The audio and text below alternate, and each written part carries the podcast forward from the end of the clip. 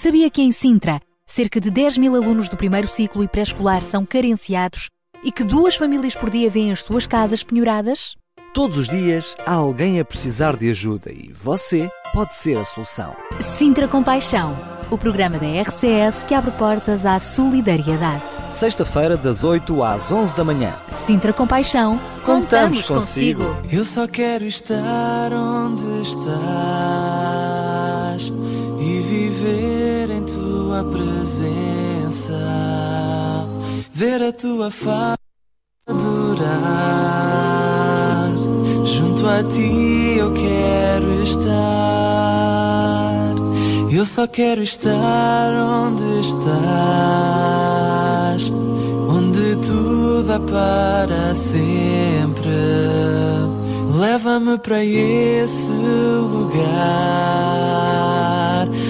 eu quero ali morar. Eu quero estar contigo, ver a tua face e sentar à mesa, envolvido por tua glória, na presença do meu Senhor. Eu quero estar, sim, eu quero estar. Quero estar contigo, ó Deus.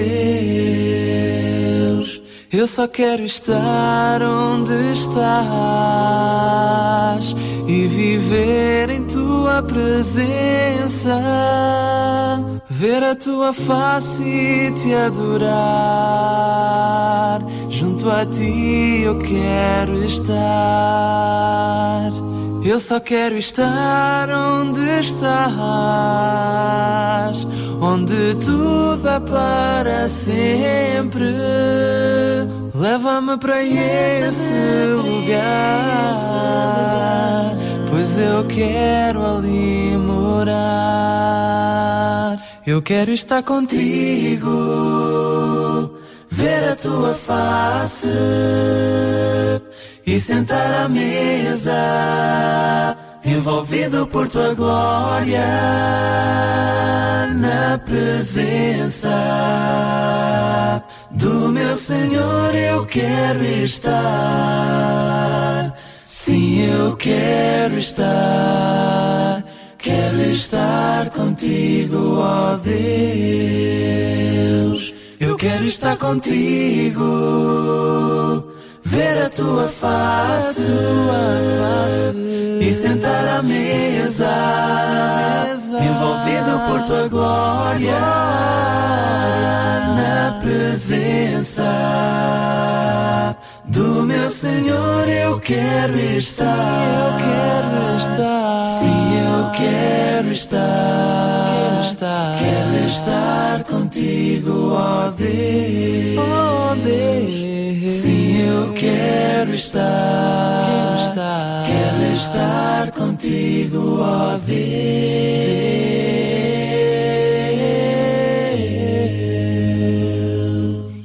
A música com os domos a abrir o programa Sintra Compaixão de hoje. Até às 10 da manhã, aliás, até às 11. À sexta-feira são 3 horas de emissão pela manhã em que estamos juntos, então até às 11 neste Sintra Compaixão, em que damos lugar ao amor, à solidariedade, damos também eh, som à sua voz, ao seu pedido de ajuda e também ao seu desejo de ajudar. Hoje no nosso fórum, na terceira hora do fórum, vamos falar sobre animação, mas numa perspectiva diferente. Animação, celebração, alegria de festejarmos o que quer que seja, mas com Deus presente nas nossas vidas. E este som que está a ouvir é mesmo o Daniel Galaio a chegar. Bom dia, Daniel. Bom dia! Tu estás todo automatizado, só não és um robô. Pois, eu não sou, mas às vezes sou, às vezes, eh, às vezes sem querer também sou. E era bom que nós, não robôs, mas que pudéssemos ser sim mais conduzidos por Deus do que o que normalmente somos, não é? Tens toda a razão. Deus, o nosso Criador, se Ele quisesse, tinha-nos feito robôs e nós, pura e simplesmente, fazíamos tudo aquilo que Ele mandava e não havia cá desobediência nem nada. Mas realmente, Deus é um cavalheiro, não nos fez robôs, fez-nos com um coração, com uma alma, com um intelecto, com capacidade de escolher, de amar, de desejar e cabe-nos a nós fazer a boa escolha. É isso mesmo. E escolher bem é escolher fazer a vontade dele. É isso mesmo. Aliás, este foi o desafio do mês de janeiro. O início do ano, uma só de resolução, uma só decisão, agradar a Deus. E o desafio deste mês? O desafio deste mês é pedir pedir segundo a vontade de Deus e pedir a Deus, ser ousados para pedir a Deus. Ousado e confiante. Daqui a pouco vamos falar mais sobre estes assuntos. Vamos também ser ousados a pedir-lhe a si para ajudar nos vários casos que passam aqui pelo Sintra Compaixão e sempre que quiser, entre em contato connosco. Como é que pode fazê-lo? Pode fazê-lo através de rede fixa, do nosso telefone, em direto, até através dos microfones da rádio, para o 219 10 63 10 Pode fazê-lo também por SMS. 960 37 20 25. Ou Não. então pelo Facebook. Isso mesmo, Facebook, Rádio RCS, faça-se nosso amigo, seja nosso amigo. Faça-se. faça-se. É, isso já é contínuo, seja um amigo fiel à sua rádio e à página da, do Facebook da sua rádio. Pois bem, daqui a pouco já vamos receber também os nossos amigos da UCB. O primeiro já está quase a chegar, o Ruben Barradas, no espaço Mil Palavras, já está prestes a chegar. Está então, mesmo está a arrebentar. Então, ok, então vamos ficar com um tema musical e logo depois ficamos então com Ruben Barradas. Sintra Compaixão, ao serviço da comunidade.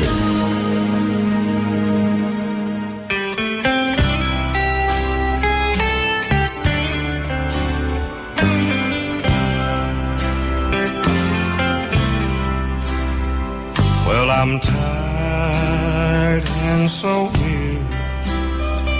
but I must go alone till the Lord comes and calls me, calls me away.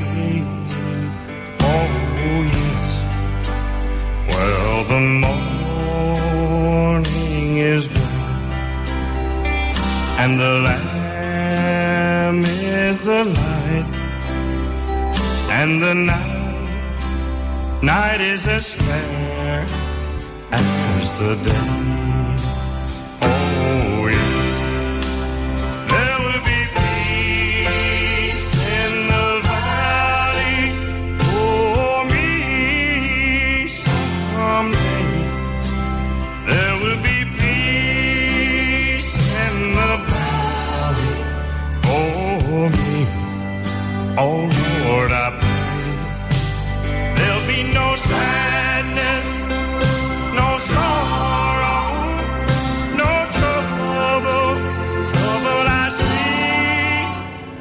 Be peace in the valley for me.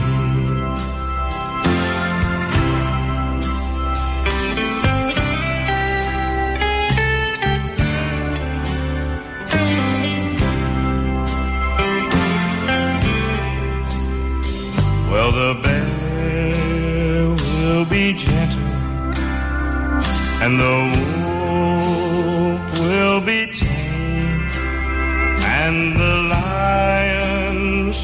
shall lay down, with the lamb. Oh, yes. Well, the beast from the wild will be led by a child, and I'll be changed from this creature that I am.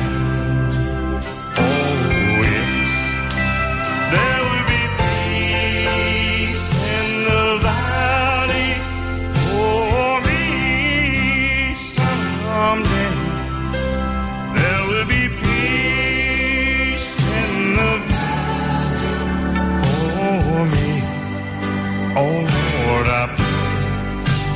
There'll be no sadness, no sorrow, no trouble, trouble I see. There will be peace in the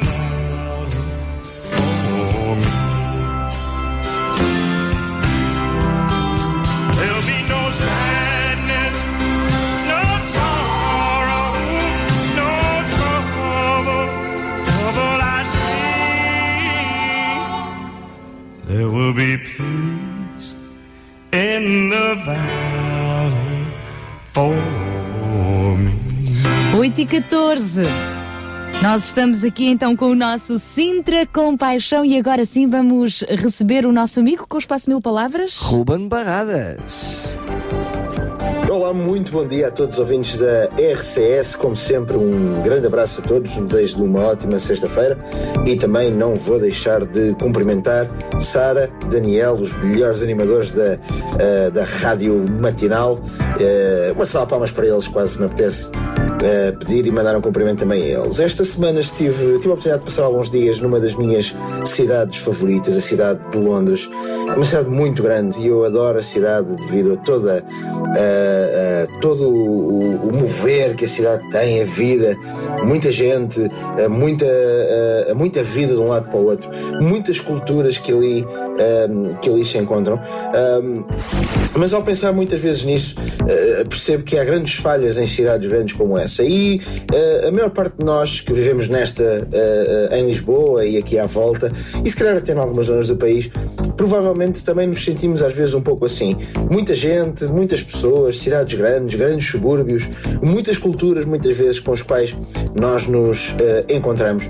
Mas ao mesmo tempo, um, ehm, também encontramos muito pouco contacto com as pessoas. Ou seja, começa a ser comum que nós não conheçamos o nosso vizinho do lado, que nós não conheçamos a vida dos nossos colegas de trabalho, que nós tenhamos cada vez menos amizades uh, fortes, uh, cada vez menos amizades comuns do dia a dia, pessoas não apenas com quem trocamos umas palavras, mas com quem fazemos vida, inclusivamente. E isso significa também que as demonstrações de compaixão do ser humano um para com o outro estão a diminuir exatamente devido à existência desse pouco contacto. Aquilo que me parece é que todos estão demasiado ocupados com a sua própria vida, o seu próprio ritmo, que é, reconheça-se muitas vezes alto, que nos esquecemos que a nossa vida também tem muito a ver com aquilo que são, ou com aqueles que são os que estão à nossa volta. Um, se pensamos bem nisto, percebemos que até quando vamos de manhã, por exemplo, numa grande cidade, e vemos toda a gente a andar com rapidez em direção a uma determinada zona, vemos que o seu olhar indicia aquilo que muitas vezes é a sua vida. A minha preocupação é toda acerca de chegar a horas, de conseguir isto, de conseguir alcançar aquilo, e muito menos acerca de nós, por exemplo, ajudarmos alguém que tem algum problema ou alguma questão. Todos nós compreendemos isso. De facto, o ritmo é cada vez mais elevado e mais difícil de manter numa bitola alta. Mas tínhamos também a capacidade de nos conhecermos melhor, de conhecermos melhor quem nos rodeia, de conhecermos melhor com quem nos cruzamos e deixemos um pouco esta preguiça de desenvolver novos conhecimentos, novas amizades e sejamos saudáveis nessa área. Se calhar no dia de hoje procura conhecer algo melhor alguém do teu local de trabalho ou do teu prédio, alguém que, uh, uh, uh, que não conheças de uma forma tão profunda. Procura isso, procura desenvolver alguma amizade, procura desenvolver alguma proximidade e se calhar vamos encontrar ao nosso lado grandes oportunidades para derramarmos e exercermos compaixão. É esse o meu desafio para esta próxima semana. Eu confesso, também o farei e espero que todos nós possamos de facto ser contribuir, contribuir, digamos assim, para que a vida de quem está ao nosso lado possa ser um pouco mais carregada de afetos e de compaixão. Em meu nome, Ruben Barradas, em nome da UCB Portugal, quero desejar a todos vocês uma, um ótimo fim de semana, uma ótima semana, aliás, e na próxima sexta-feira já sabem, aqui, no mesmo sítio, à mesma hora, cá nos voltaremos a encontrar. Até lá. É o espaço Sintra Compaixão, aqui também com este tempinho especial do Ruben Barradas em mil palavras. Não as contei, não sei se foram mil, se foram mais, se foram menos, mas foram boas palavras. E sim, lembrando-nos então das circunstâncias, das oportunidades que temos e não as deixarmos escapar, não é? De sermos uh, apaixonados por ajudar o próximo. Obrigado, Ruben Barradas, e já agora apetece-me dizer também uma salva de palmas para ti. Sintra Compaixão, uma voz amiga.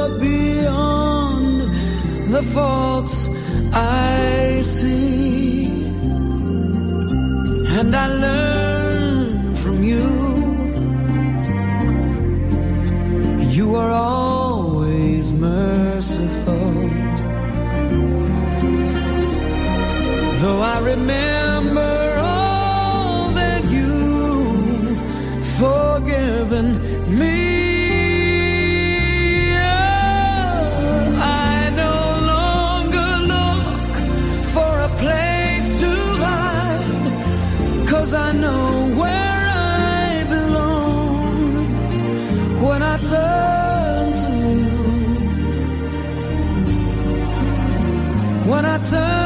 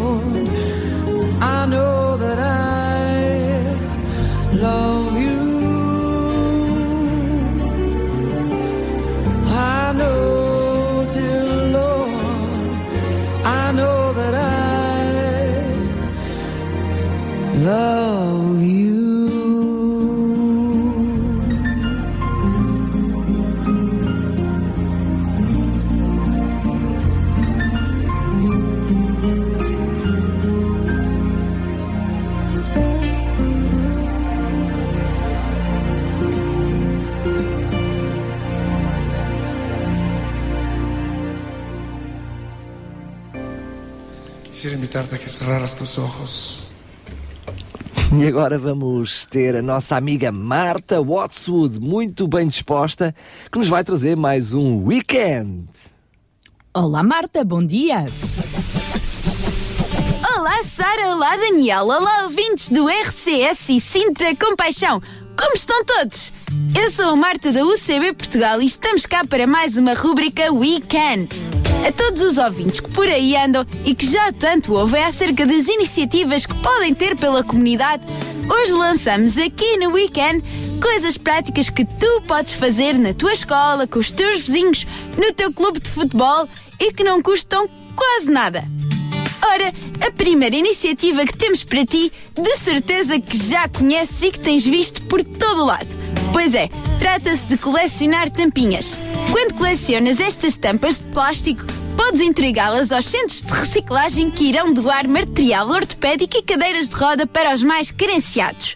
As tampas podem ser de plásticos de líquidos alimentares, garrafas e garrafões, iogurtes líquidos, óleos, shampoo, detergentes e vinhos.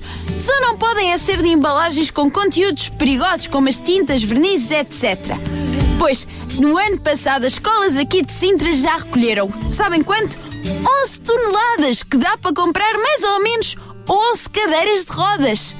Entrega já as tuas tampinhas no Rotary Clube de Sintra, mesmo em frente ao Centro Olga Cadaval. A próxima proposta é entrega de roupa velha.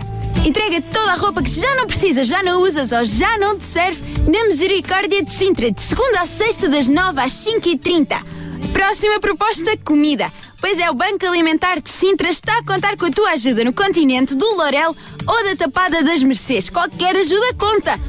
Apoio Social. Sabias que Sintra já tem um banco de local de voluntariado? Chama-se Sintra Voluntária. Procura na Câmara mais informações. Se gostas de animais e queres ajudar, então veja já o canil municipal. Eles estão a precisar de toda a ajuda possível, desde as tuas próprias mãos até mantas e comida. Procura-nos junto à Polícia Municipal de Sintra.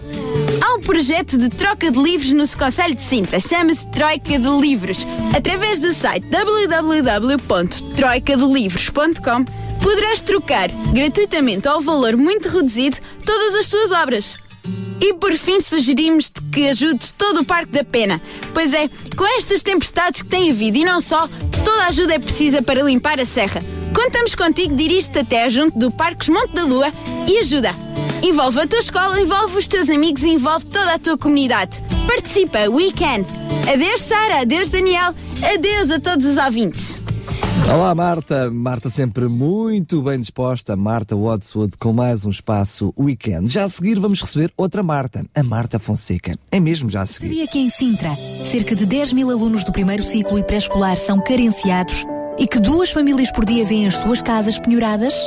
Todos os dias há alguém a precisar de ajuda e você pode ser a solução. Sintra Compaixão, o programa da RCS que abre portas à solidariedade.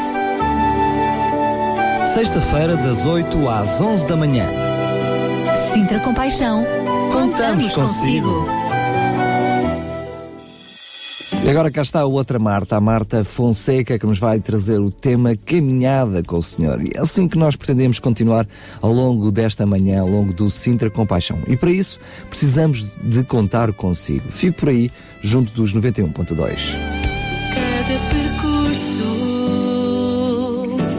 trilho confiante, confiança em ti.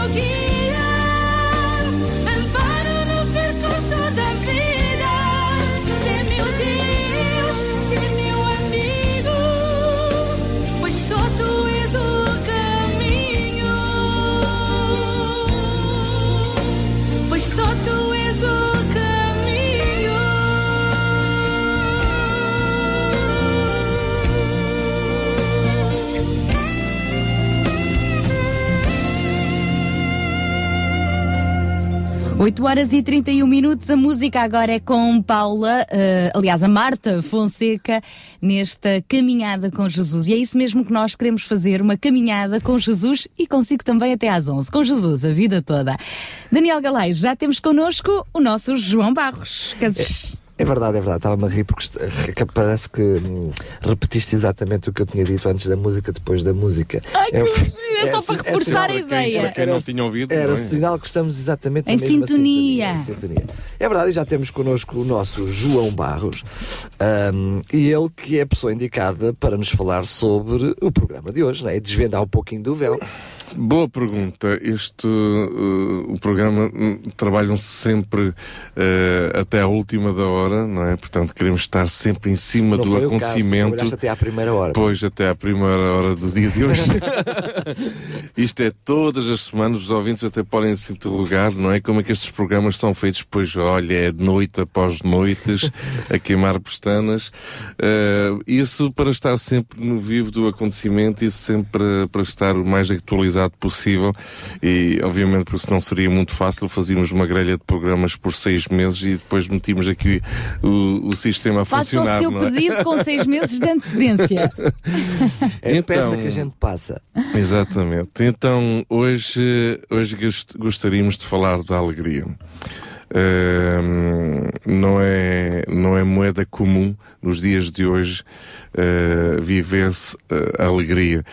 E, e neste contexto carnavalesco, não é? Em que se, ah, se faz tantas coisas, pelo menos já se fez, já, já passou a onda, isto é, é aquela fase da euforia e depois acabou-se, voltamos todos já à estaca zero, não é? À realidade do dia a dia.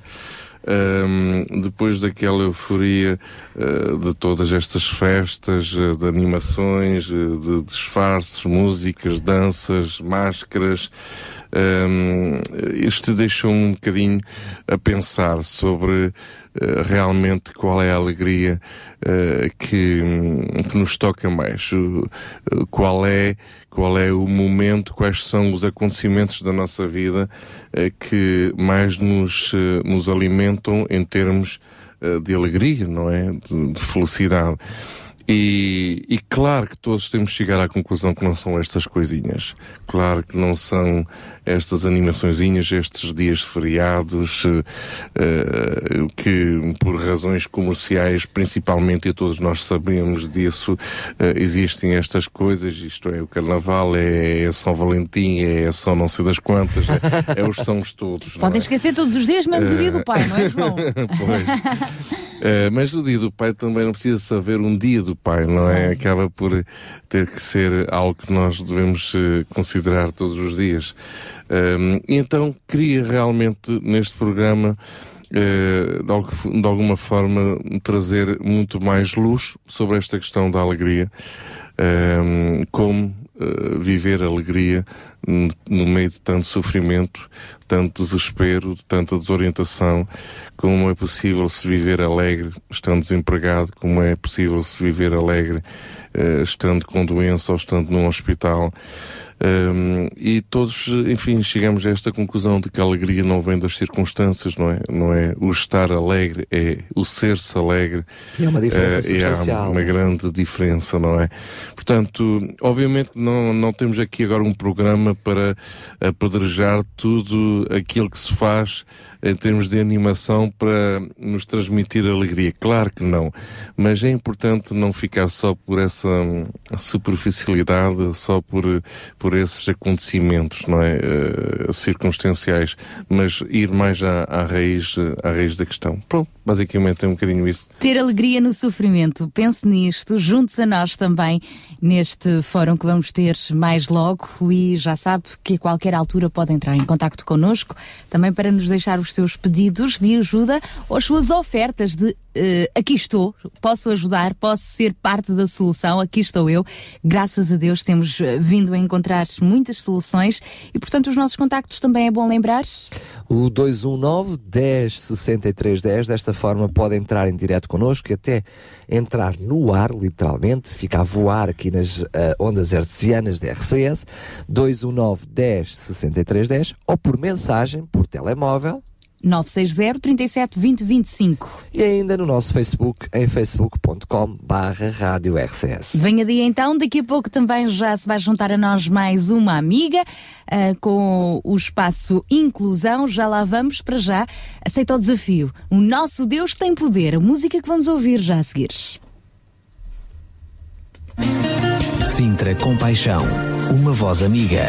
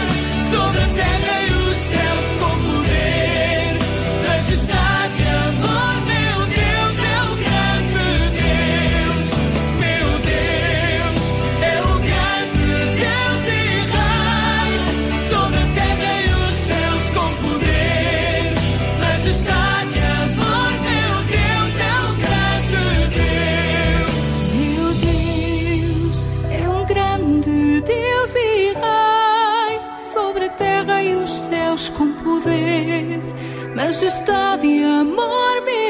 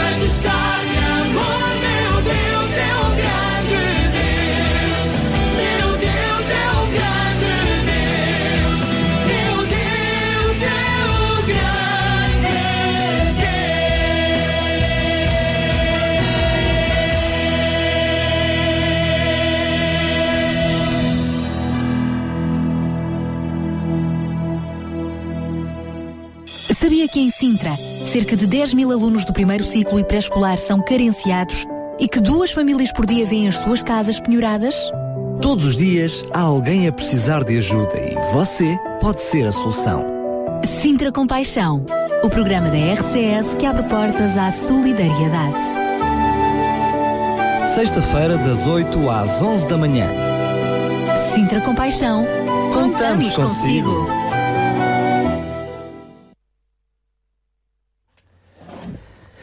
E agora vamos à essência do nosso programa. Vamos uh, partilhar consigo algumas necessidades de alguém que precisa. E para isso vamos receber mais um convidado, mais uma amiga uh, aqui em antena. Uma ouvinte muito querida também, que através do Sintra Compaixão uh, fez questão de, enfim, pedir ajuda.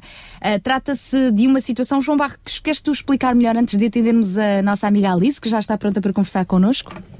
Sim, uh, portanto, uh, a senhora Alice é uma pessoa que uh, nós conhecemos já, já há alguns bons meses, ela e o seu marido têm participado no grupo de autoajuda em Vila Verde, de, promovido pela Ser Alternativa, e, hum, portanto, o caso do marido da Dona Alice uh, tem, pronto, teve, salvo um, um, um, AVC que realmente o deixou bastante limitado fisicamente. E, e, este, este mês, pronto, aquelas coisas mais simples que todos nós em casa, quando isso acontece, pois, enfim, uh, acabamos sempre por encontrar, encontrar uma outra solução. No caso aqui, uh, trata-se de uma máquina de lavar que avariou e hoje em dia uh, não é ao alcance de qualquer um, quando uma máquina de lavar avaria, conseguir resolver as coisas da forma mais, mais rápida. E então este pedido surgiu-nos uh, uh, através da, da Dona Alice, uh, que teve a amabilidade de, de, de, telefonar também para, para entrar em antena também. Então vamos conversar com a Dona Alice. Olá, bom dia. Bom dia. Bem-vinda ao nosso Sintra Compaixão. Obrigada por ter esta coragem também de, de admitir que precisa de ajuda, de aceitar a ajuda e de partilhar connosco o seu problema. Eu é que tenho a agradecer muito é... vosso, vosso, vosso carinho, a vossa amizade. Muito obrigado. Então, diga-nos da sua justiça. Quais são as suas necessidades? Eu, a minha, a minha máquina de lavar avariou já, já há mais de um mês. E é, com a infelicidade que eu tenho meu marido, uh, tenho que estar 24 horas sobre 24 horas com ele, não posso, não posso trabalhar. E neste momento não tenho mesmo possibilidade de poder comprar uma máquina tenho andado a lavar à mão conforme posso. E, e assim. E é complicado também o próprio desgaste físico que isso implica, não é? Estar a lavar roupa à mão. Ah. Uh, é menos tempo também que tem para dedicar ao seu marido e mais sim, energias sim. Que, que, são despendidas. Portanto, aqui é, é, o fator financeiro e é o próprio fator físico. É, é, sim, realmente é tudo. Que eu tenho de estar 24 horas ou 24 horas sempre sempre a ver se porque ele não tem equilíbrio, não tenho que estar sempre pronto, sempre no, em cima do acontecimento que não posso é muito o que é que o que é, o que é que o que é que o que é qual é o problema do esposo? Ele teve um AVC uhum. já já há três anos, só que foi muito grave, foi operado ao coração, levou três bypasses e, um, e está completamente dependente de si, é isso, sim, não é? Sim, sim. Nós, como, como a Alice provavelmente está a acompanhar no nosso programa, nós hoje vamos falar de um tema muito interessante e que certamente lhe é familiar também. A alegria no meio do sofrimento. Sofrimento, sabemos, tem sido três anos difíceis. Não foi só agora, porque a máquina de lavar avariou, com certeza. Mas onde é que ainda assim tem ido buscar força, alegria? Hum, pronto, como o senhor João Barros disse, tenho, tenho muita alegria nos, nos amigos tem-me ajudado muito fisicamente. Está muito complicado. Ok, Alice, já percebemos. Um beijinho muito grande. Obrigado pela sua participação. Nós vamos Obrigada. então fazer o apelo aqui antena. Nós, Rádio RCS, eh, não somos resposta, não é? Nós não temos aqui uh, máquinas de, de, lavar roupa, como entende, mas vamos fazer um apelo e vamos esperar também que Deus possa tocar no coração de algum ouvinte, de algum ouvinte que nos está a ouvir e que, e que possa ser a solução, está bem? E obrigado por ter partilhado connosco. Obrigada. Um grande beijinho, Alice. Beijinho, Alice. Um beijinho também, muito obrigado. Nós agradecemos. E a próxima música que vai tocar, nós vamos dedicá-la a si também, para lhe dar obrigada, mais forças, obrigada, está bem? Muito obrigada. Um abraço, obrigada. Igualmente, obrigada. Vamos então uh, resumir o apelo que hoje lançamos aqui? É isso mesmo, vamos não só resumir, mas reforçar a ideia. Ouvimos esta, este testemunho, esta experiência de vida aqui em primeira mão de alguém que não tem possibilidades de, de, de trabalhar porque está a cuidar a tempo inteiro do esposo que está dependente depois de um AVC, isto já há três anos, e que agora se vê privado também de uma máquina de lavar roupa. Provavelmente para si que me está a ouvir um, e se calhar até está a pensar remodelar e, uh, uma máquina de lavar roupa apenas porque esta já está muito suja, apenas porque esta está com mau aspecto, apenas porque não combina com a cozinha, enfim, um, pense que pode ser solução uh, para este problema. Ou então para si mesmo, que até tem uma que já não utiliza, que está lá na garagem, enfim, na dispensa, porque não? Entre em contato connosco. Pode... Ligue, sim, sim, ligue o 219 10 63 10, 219 10 63 10 e vi-nos um SMS para o 960 37 20 25 ou através do Facebook Rádio RCS. E o João Barros estava aqui a fazer-me sinal Uh, se quiser, também pode ajudar financeiramente, não é? Sim, Para a aquisição dia, da máquina. Hoje em dia, realmente, uh, o preço dos eletrodomésticos uh, já não são o que eram, apesar de serem sempre muito elevados para, para quem tem rendimentos bastante, bastante baixos, mas mesmo para toda a pessoa que pronto, não tem nenhuma máquina de lavar, nem nova, nem, enfim, nem, nem usada e que esteja, e que esteja disponível para ser doada, também pode fazer realmente uma oferta e, e desta forma financeiramente contribuir para a compra de, um, de, uma máquina de lavar. Hoje em dia sabemos que por 300 euros uh, à volta disso consegue-se também uma máquina de lavar. Então vamos lá, uh, abra o seu coração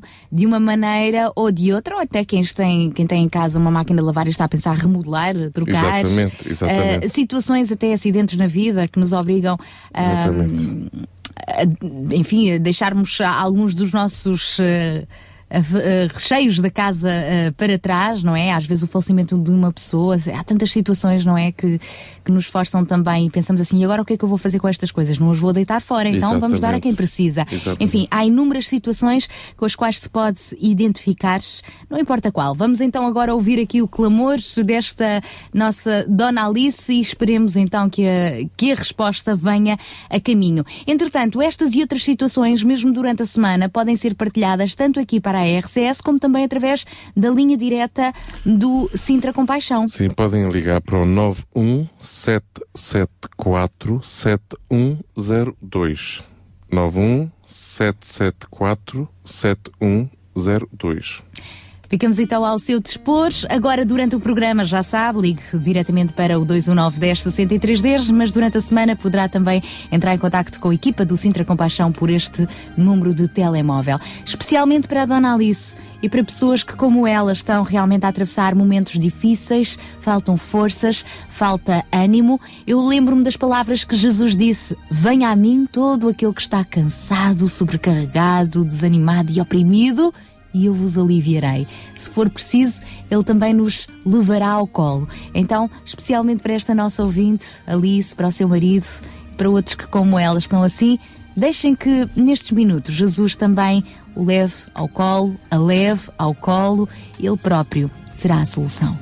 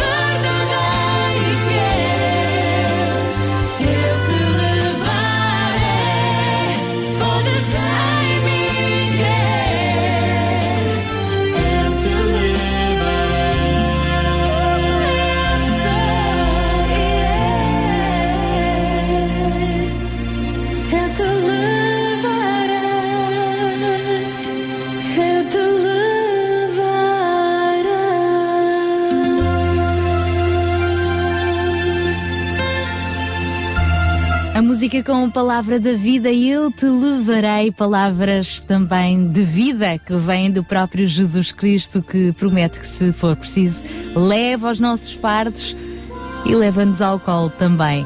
Palavras de força e de esperança nesta manhã de dia 22 de fevereiro. Estamos com o nosso Sintra Compaixão. Lembramos o contacto da nossa ouvinte há pouco, Alice, a pedir uma máquina de lavar roupa. Ela já expôs um pouco da sua situação em que vive com o marido ah, acamado. Então, se tiver a oportunidade de ser resposta a esta solução, fale connosco. Entretanto, tivemos outro pedido, não foi, Daniel? É verdade, é verdade. Estávamos até aqui em, em off a comentar que estes pedidos são bastante complicados, não é?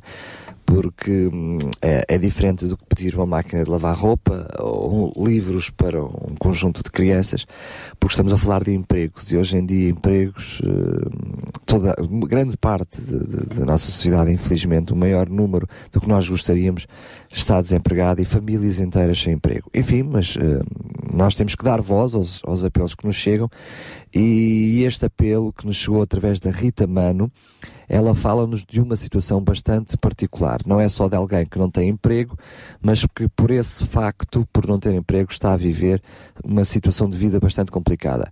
É um senhor tem 49 anos de idade, é de São Tomé e Príncipe, é barbeiro, mas neste momento está disposto a fazer qualquer coisa. Tem apenas o nono ano de idade, é da região de nono ano de escolaridade, exatamente, tem 49 anos de idade, já tinha dito. Mais 45. Ah, e é da região de Lisboa e pede-nos então se nós podemos, através dos nossos microfones, encontrar uma solução para este senhor que está a viver situações, uma situação de vida bastante complicada, por carência de emprego já há algum tempo. Portanto, é, é interessante esse ouvinte não nos pedir comida, não nos pedir dinheiro, uh, mas pedir-nos a cana para ir à pesca, pedir-nos um emprego. É Também é, verdade, um, é também é muito interessante, pronto, este ponto de vista, embora o Sintra Combaixão não seja propriamente uma bolsa de emprego, mas claro, estamos aqui para ajudar no que for possível, ou para tentar ajudar no que for possível.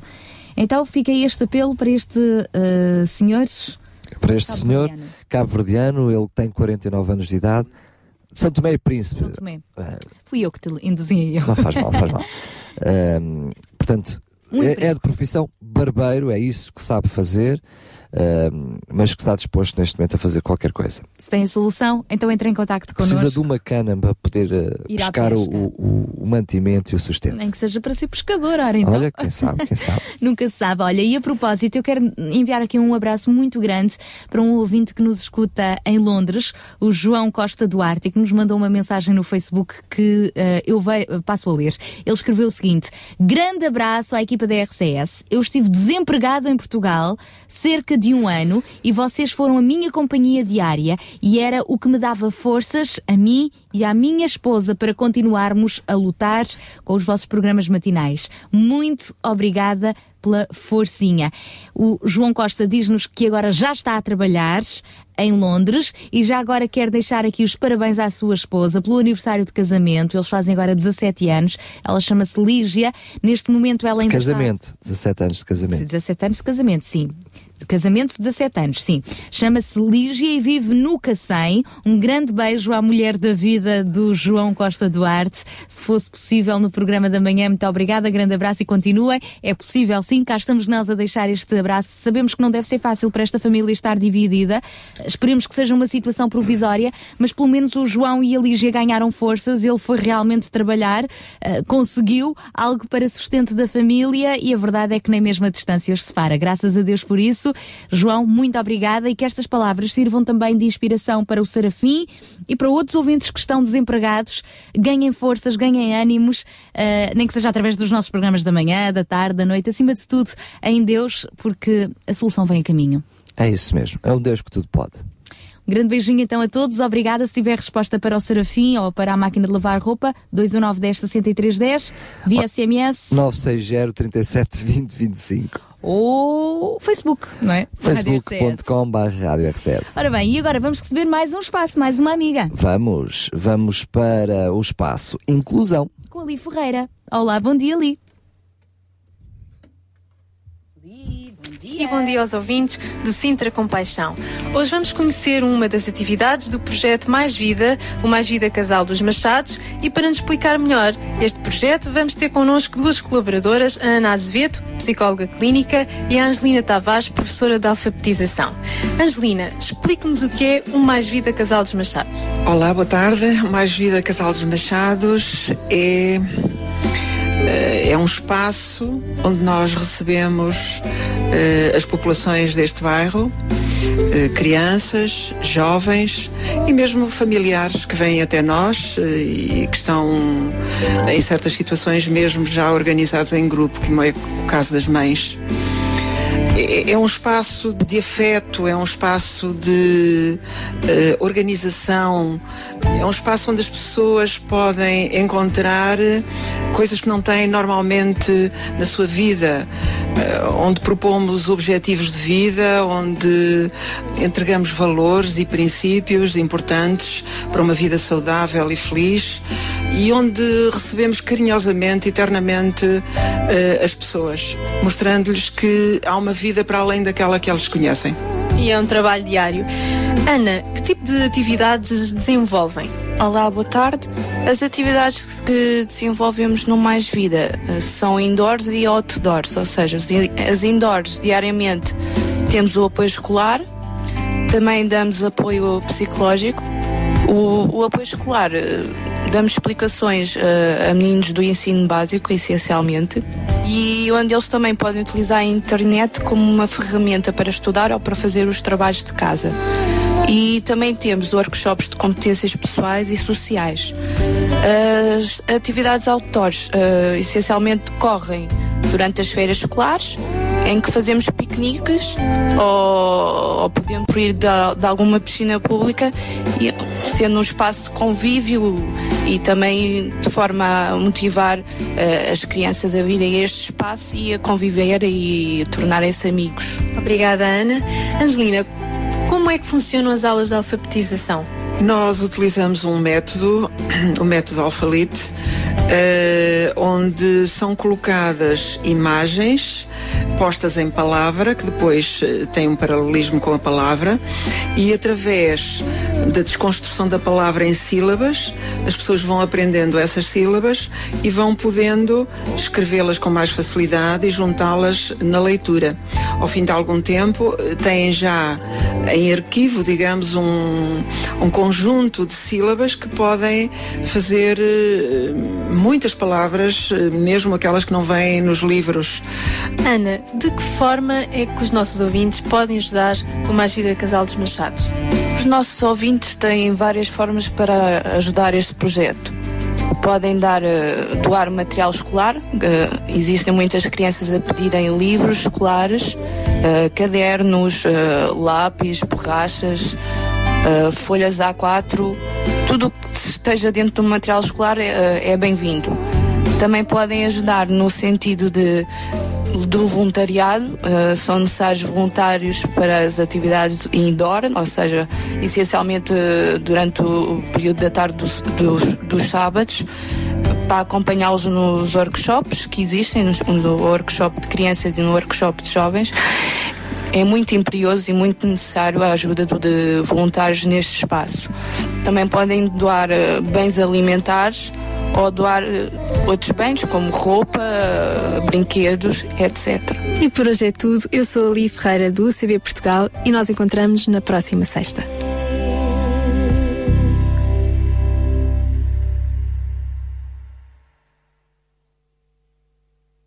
Sabia que em Sintra, cerca de 10 mil alunos do primeiro ciclo e pré-escolar são carenciados e que duas famílias por dia vêm as suas casas penhoradas? Todos os dias há alguém a precisar de ajuda e você pode ser a solução. Sintra Compaixão, o programa da RCS que abre portas à solidariedade. Sexta-feira, das 8 às 11 da manhã. Sintra Compaixão, contamos, contamos consigo. Vejo em seus olhos tristeza e solidão. Vejo em seu rosto um vazio procura resposta, procura explicação. Queres cobertor para o teu frio? Ele está aqui para te ajudar. As suas lágrimas ele vai enxugar.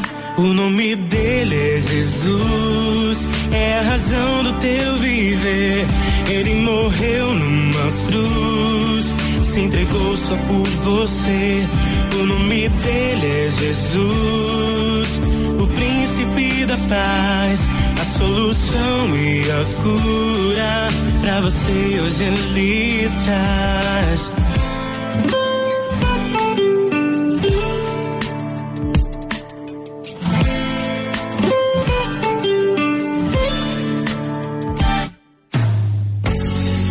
Abrir o coração. Sem reserva, se entregar a Ele. Quando ninguém te estender a mão. Olhe pro céu e veja a solução. Ele te contempla e esquece de você. O nome dele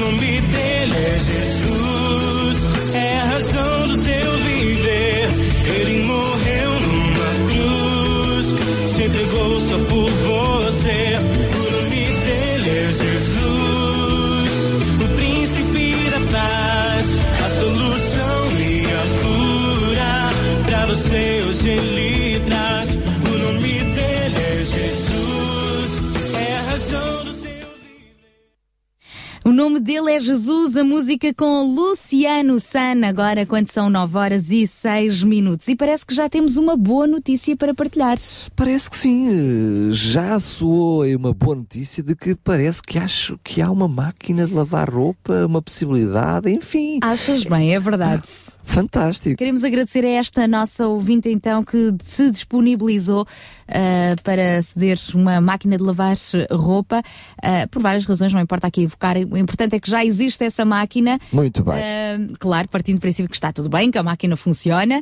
E então vamos depois dar esta boa notícia à Dona Alice e depois. Que se nos está a ouvir, já está a receber a boa notícia, né? Verdade. A Dona Alice já deve estar a receber a boa notícia. Deus Dona é Alice, bom. Parabéns! Já temos a máquina de lavar roupa. Mesmo assim, se você é daquelas pessoas que também tinham uma máquina de lavar roupa para dar, não, não fique acanhado. Entre em contato connosco porque nós cruzamos muitas vezes dados. Há muita gente que precisa e nós depois vamos ver, ah, peraí, esta pessoa precisa, esta pessoa tem, depois é só cruzar contactos. Ou melhor ainda, é con- continuar sempre a ouvir a RCS e o Citra Compaixão E responder vai ver que numa altura qualquer vai dizer, ah, até quem fica a minha máquina de lavar roupa pode servir a alguém. É, e não se esqueça também do caso daquele nosso amigo que nós falámos há pouco, eh, que precisa de um emprego. Eu sei que há muita gente a precisar de um emprego, mas pronto, neste caso foi este ouvinte que deu este, este passo nesta direção.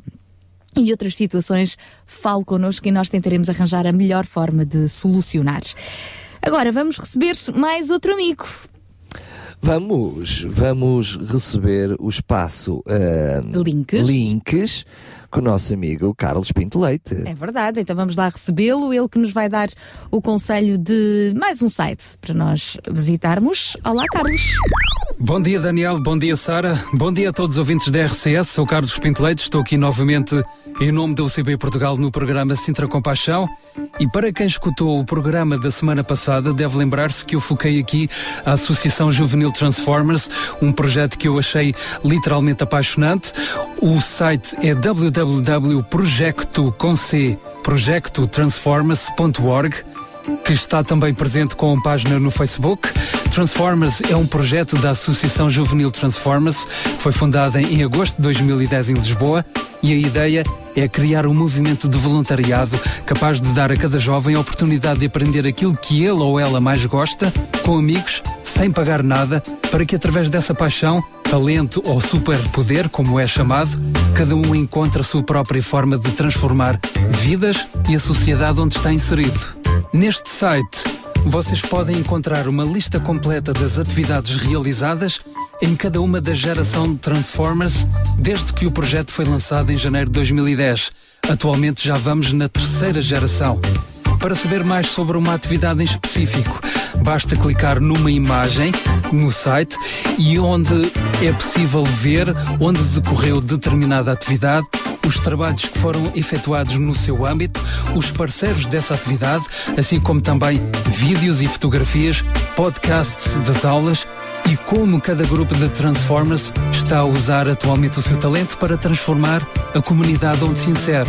É possível também escutar podcasts, eh, histórias e testemunhos em primeira mão de alguns dos mentores que estão atualmente ao serviço desta associação. Podem também efetuar candidaturas online para mentor, para organizador, como parceiro de atividade, ou seja, um aquilo que é chamado um padrinho, ou também voluntários ou sócios. Podem fazer estas candidaturas através de uma secção própria deste site. As candidaturas para mentores e organizadores e instituições atualmente estão encerradas, mas vão reabrir para a próxima geração, a quarta geração, já no próximo mês de julho de 2013. Para quem esteja realmente interessado, os mentores e ou organizadores são selecionados com base num concurso aberto que assenta no preenchimento de um formulário online neste site e na realização posterior de uma entrevista. E com base nestas informações e naquilo que consta nos inquéritos realizados aos jovens sobre as suas preferências e de acordo com o número e localização das vagas disponíveis, os mentores e organizadores são alocados às respectivas instituições. Os voluntários da organização também passam por etapas semelhantes e o recrutamento é feito à medida das necessidades. Para finalizar, gostaria de salientar uma iniciativa especial dos Transformers, o Dia T. O Dia T é o evento anual de celebração dos Transformers. Na semana que precede este dia, e, que no- e o dia normalmente é o dia 10 de junho de cada ano, a Associação mobiliza-se para recuperar um espaço degradado e abandonado para desta forma lhe dar um novo uso e uma nova vida. E começa logo no dia 10 de junho, quando todos os Transformers se juntam nesse local, agora reabilitado, para mostrar aquilo que aprenderam e colocar esse talento, essa paixão, esse superpoder ao serviço de uma causa. Transformar positivamente comunidades de uma forma simples e original. Fica novamente a referência do site www.projectotransformers.org e não se esqueçam, tem a página no Facebook onde podem seguir diariamente todas as atividades com imensas imagens e fotografias. Mais uma vez foi um prazer estar aqui no programa Sintra Compaixão. Obrigado, Sara. Obrigado, Daniel. Obrigado a todos os ouvintes da RCS. Desejo-vos um excelente fim de semana e até para a semana, aqui, à mesma hora. Amazing grace, how sweet the sound that saved a wretch like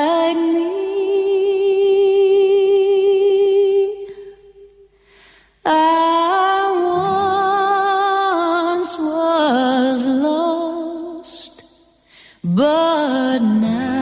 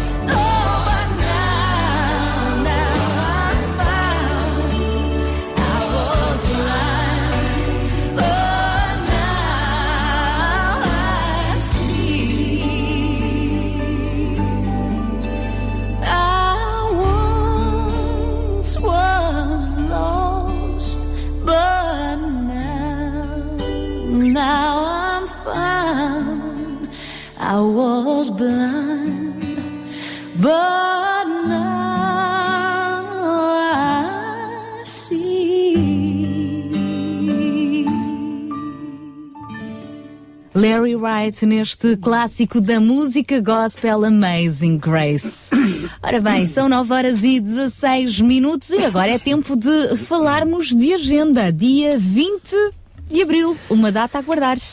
É isso mesmo, lembramos que ainda estamos a, a, comemorar os 20, 20, 20, 20 semanas até dia 20 de abril em 20 freguesias.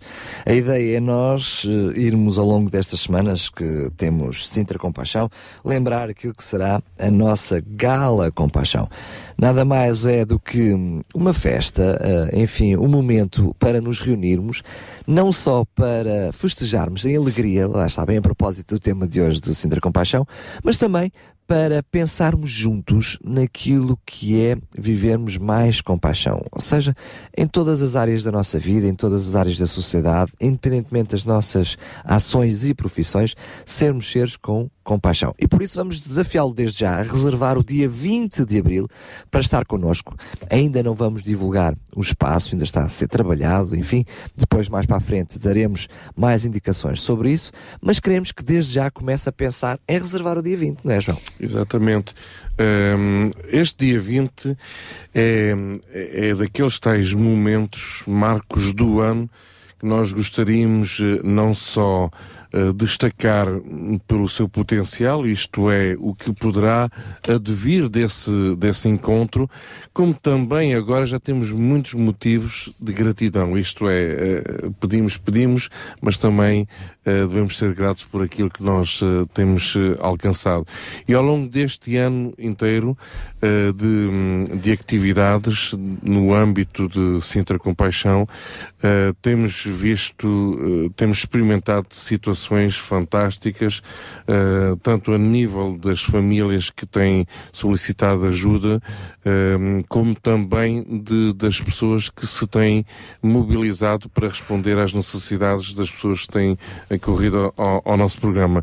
Portanto, no fundo, uh, para, para além de tudo aquilo que se pretende desenvolver num programa desses, queremos é, é, sobretudo dar graças a Deus por tudo aquilo que tem acontecido ao longo deste ano inteiro. Então, é um momento de celebração, é um momento de muita alegria, é um momento de muitos testemunhos de vida, é um momento de nós honrarmos também pessoas, empresas, instituições que têm feito um trabalho excelente e, é, e trata-se trata-se aqui não de querer destacar uma mais uma do que outra, mas sim de alguma forma dar mais visibilidade àquilo que tem sido feito. Muitas vezes percebemos que existem muitas necessidades, mas existem as respostas e ao mesmo tempo estas respostas nunca encontram essas necessidades.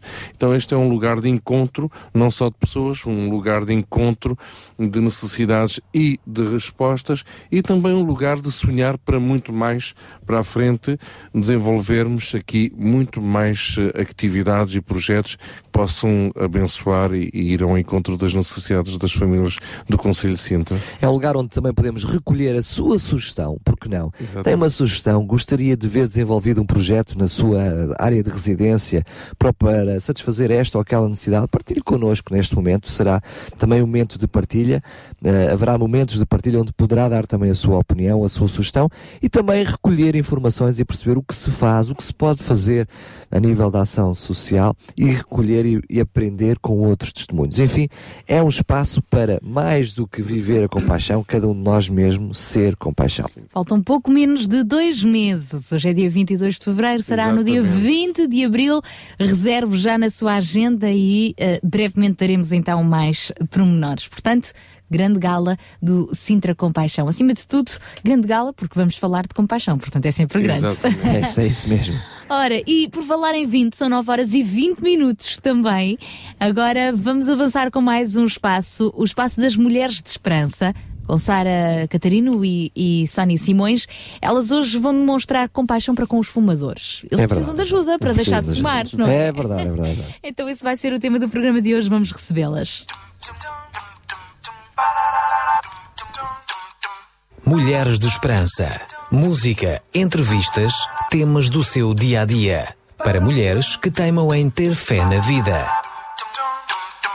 Oh, Sara, há pouco antes de entrarmos no estúdio, não te cheirou a chouriço assado? Cheirou sim, mas como é uma comida de que fujo, olha, fingi que não era nada. Pois, eu também não posso, mas olha, a mim dá-me uma fome com esse cheiro. O cheiro é algo que nos afeta mesmo, não é, Sónia? Já agora, ouvinte, deixe-me cumprimentá-la. Este é o seu programa Mulheres de Esperança e eu e a Sónia vamos estar consigo na próxima meia hora a fazer companhia com a nossa música e boa conversa. Não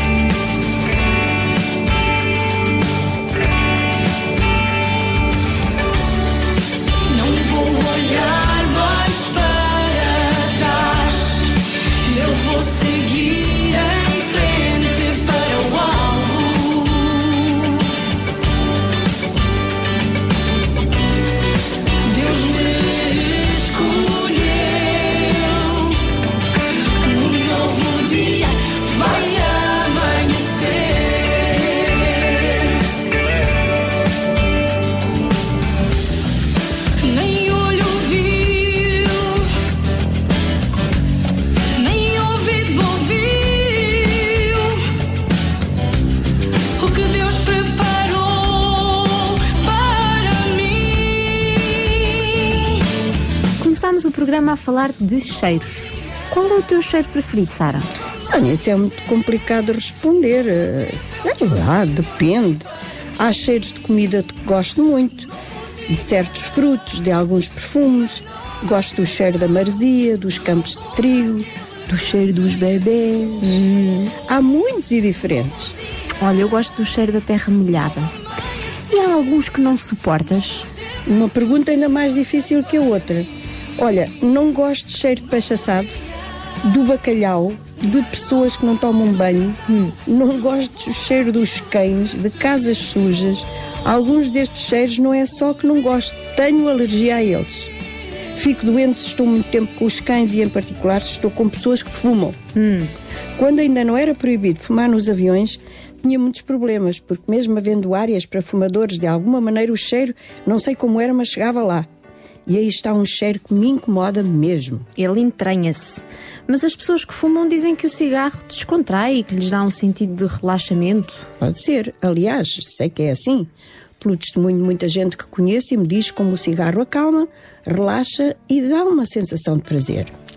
Hoje, no nosso programa, vamos falar como o fumo afeta a nossa saúde, dos que estão à nossa volta e vamos dar algumas dicas para quem nos ouve que gostaria de deixar de fumar. O projeto ANA faz parte da Rádio Transmundial e tem como objetivo de missão promover a consciencialização, solidariedade e compaixão para com as mulheres em todo o mundo. Orar pelas mulheres que sofrem e que são abusadas e levar esperança, encorajamento e conforto através das ondas do rádio com o programa Mulheres de Esperança. Ajude-nos a levar esperança às mulheres em todo o mundo. Para mais informações, ligue 211 58 11 28, 211 58 11 28 ou envie um e-mail para mulheres@radiotransmundial.org. Vem-me agora ao pensamento de uma amiga que deseja muito parar com o cigarro, especialmente porque agora está grávida. Quer muito, porque já percebeu que afeta toda a sua família, porque é um gasto mensal bastante significativo, dinheiro esse que poderia ser gasto em algo bem mais interessante. Ela já tentou parar antes, mas tudo sem resultado. E há alguma razão especial para querer tanto parar outra vez? Ah, sim. O médico disse-lhe que este bebê não está a desenvolver-se como deveria por causa dos efeitos do tabaco. Sabes que afeta o fluxo do sangue na placenta, a parte que faz a ligação entre a mãe e a criança e que fornece tudo o que esta precisa para crescer e desenvolver-se. Sabes que a placenta de uma mulher fumadora é diferente, imagina. Os vasos sanguíneos ficam mais rijos, mais estreitos, mais pequenos, o que significa que o bebê fica pequeno porque não recebe todos os nutrientes que necessita. Mas há mulheres grávidas e fumadoras que dizem que não se importam que o bebê seja pequeno, é mais fácil dar à luz. Pois, eu já ouvi essa também. Só que o perigo não tem a ver com o tamanho da criança, mas com o risco dela nascer prematura, morrer durante o parto e de vir a ter problemas respiratórios. Ter um bebê saudável, aí sim, é sempre mais fácil. Olha, li também que uma mãe que fuma no princípio da gravidez tem mais tendência a enjo- a enjoos matinais. Não sei, se, não sei bem, mas seja ou não assim, se o corpo de uma mulher tem saúde, ela pode muito melhor e mais facilmente aguentar o parto. Acho que todas estas razões seriam suficientes para que alguém deixasse de fumar, mas. Porque não conseguem, não são capazes. Porquê? E esta minha amiga ainda tem outra razão. Tem um menino com dois anos que está doente muitas vezes e o médico já lhe explicou que é devido ao tabaco que ela fuma. Hum. Mesmo que os pais só fumem fora de casa, o fumo fica impregnado nas roupas. E de que maneira? O fumo leva as crianças a terem muitos problemas, como asma, inflamação nos brônquios. Então, com um menino de dois anos doente e uma gravidez quase no fim, a minha amiga quer mesmo parar de fumar. Sara, e tu tens aí algumas dicas para isso? Para começar, se a minha amiga conseguisse parar até este bebê nascer, já era muito bom. Às vezes, com uma ou duas tentativas, consegue-se. Um hábito antigo não desaparece assim num estalar de dedos. Dizem as pessoas que sabem que o hábito não fumar vai levar pelo menos oito semanas para funcionar de vez. Para começar, ela tem que decidir hoje que amanhã de manhã todos os cigarros vão desaparecer de casa. E essa tua amiga tem alguém que a ajude? Nem por isso, já que o marido também é fumador. Mas desta vez parece que ele decidiu também deixar o cigarro. Ele sabe que fumar põe em perigo os pulmões, a garganta e os lábios. Um tio dele sofre de enfisema, uma doença nos pulmões, maioritariamente por causa do fumo do tabaco. Para ele ainda será mais difícil porque tem muitos amigos que fumam e embora as pessoas hoje não possam fumar no local de trabalho, o facto de virem até à rua à janela para fumar é uma tentação muito grande para alguém que está mesmo viciado. Tem que ser muito realista e pensar que vai sentir falta de muitas coisas. É verdade que há alguns prazeres ligados ao fumo, mas quando a minha amiga sente a vontade de fumar, se ela contar pelos dedos as razões por que tem que deixar, isso já ajuda. Sara, e ajuda também o facto de serem os dois a deixar de fumar ao mesmo tempo. Vão-se apoiar um ao outro. E pode-se sempre substituir o cigarro por um chocolate, uma chávena de chá, um rubeçado. É verdade, Sónia. Eu espero que o gosto destas substâncias a faça esquecer o outro. Vamos recapitular aqui as dicas que demos. Primeiro, encontre alguém que a ajude. Segundo, fale da sua decisão aos familiares e amigos. Terceiro, estabeleça uma data e livre-se dos cigarros. Em quarto lugar, pense no que vai sentir falta e como substituir isso, como tomar uma chávena de chá, por exemplo. Em quinto lugar, lembre as razões que a levam a deixar de fumar. E em sexto, quando o desejo vier, pense em algo que possa fazer para distrair-se. Mas se por acaso fumar um cigarro, não desista do propósito, porque pode sempre recomeçar. Mesmo que só consiga parar durante algum tempo, está a fazer muito bem ao seu corpo e à sua família. Sónia, eu estava aqui a pensar que quando a minha amiga parar de fumar, a comida vai saber melhor. E nessa altura vamos preparar um prato delicioso para ela. O que achas? Eu acho muito bem. Amar é uma benção, é um compromisso. Foi por amor que chegaste aqui. O futuro adiante, o amanhã por contar. Tens do amor a promessa que não vai falhar. Estás seguro.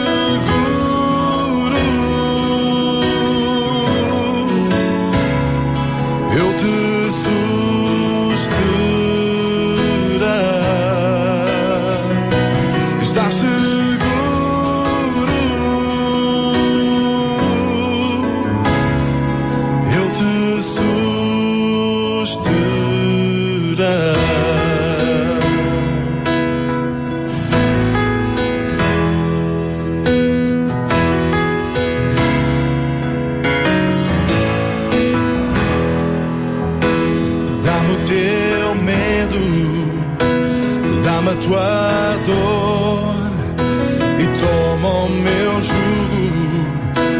suave e leve. Não vais ficar sozinho quando o mundo desabar. Foi por ti que fui à cruz, por ti eu vou lutar. Estás seguro?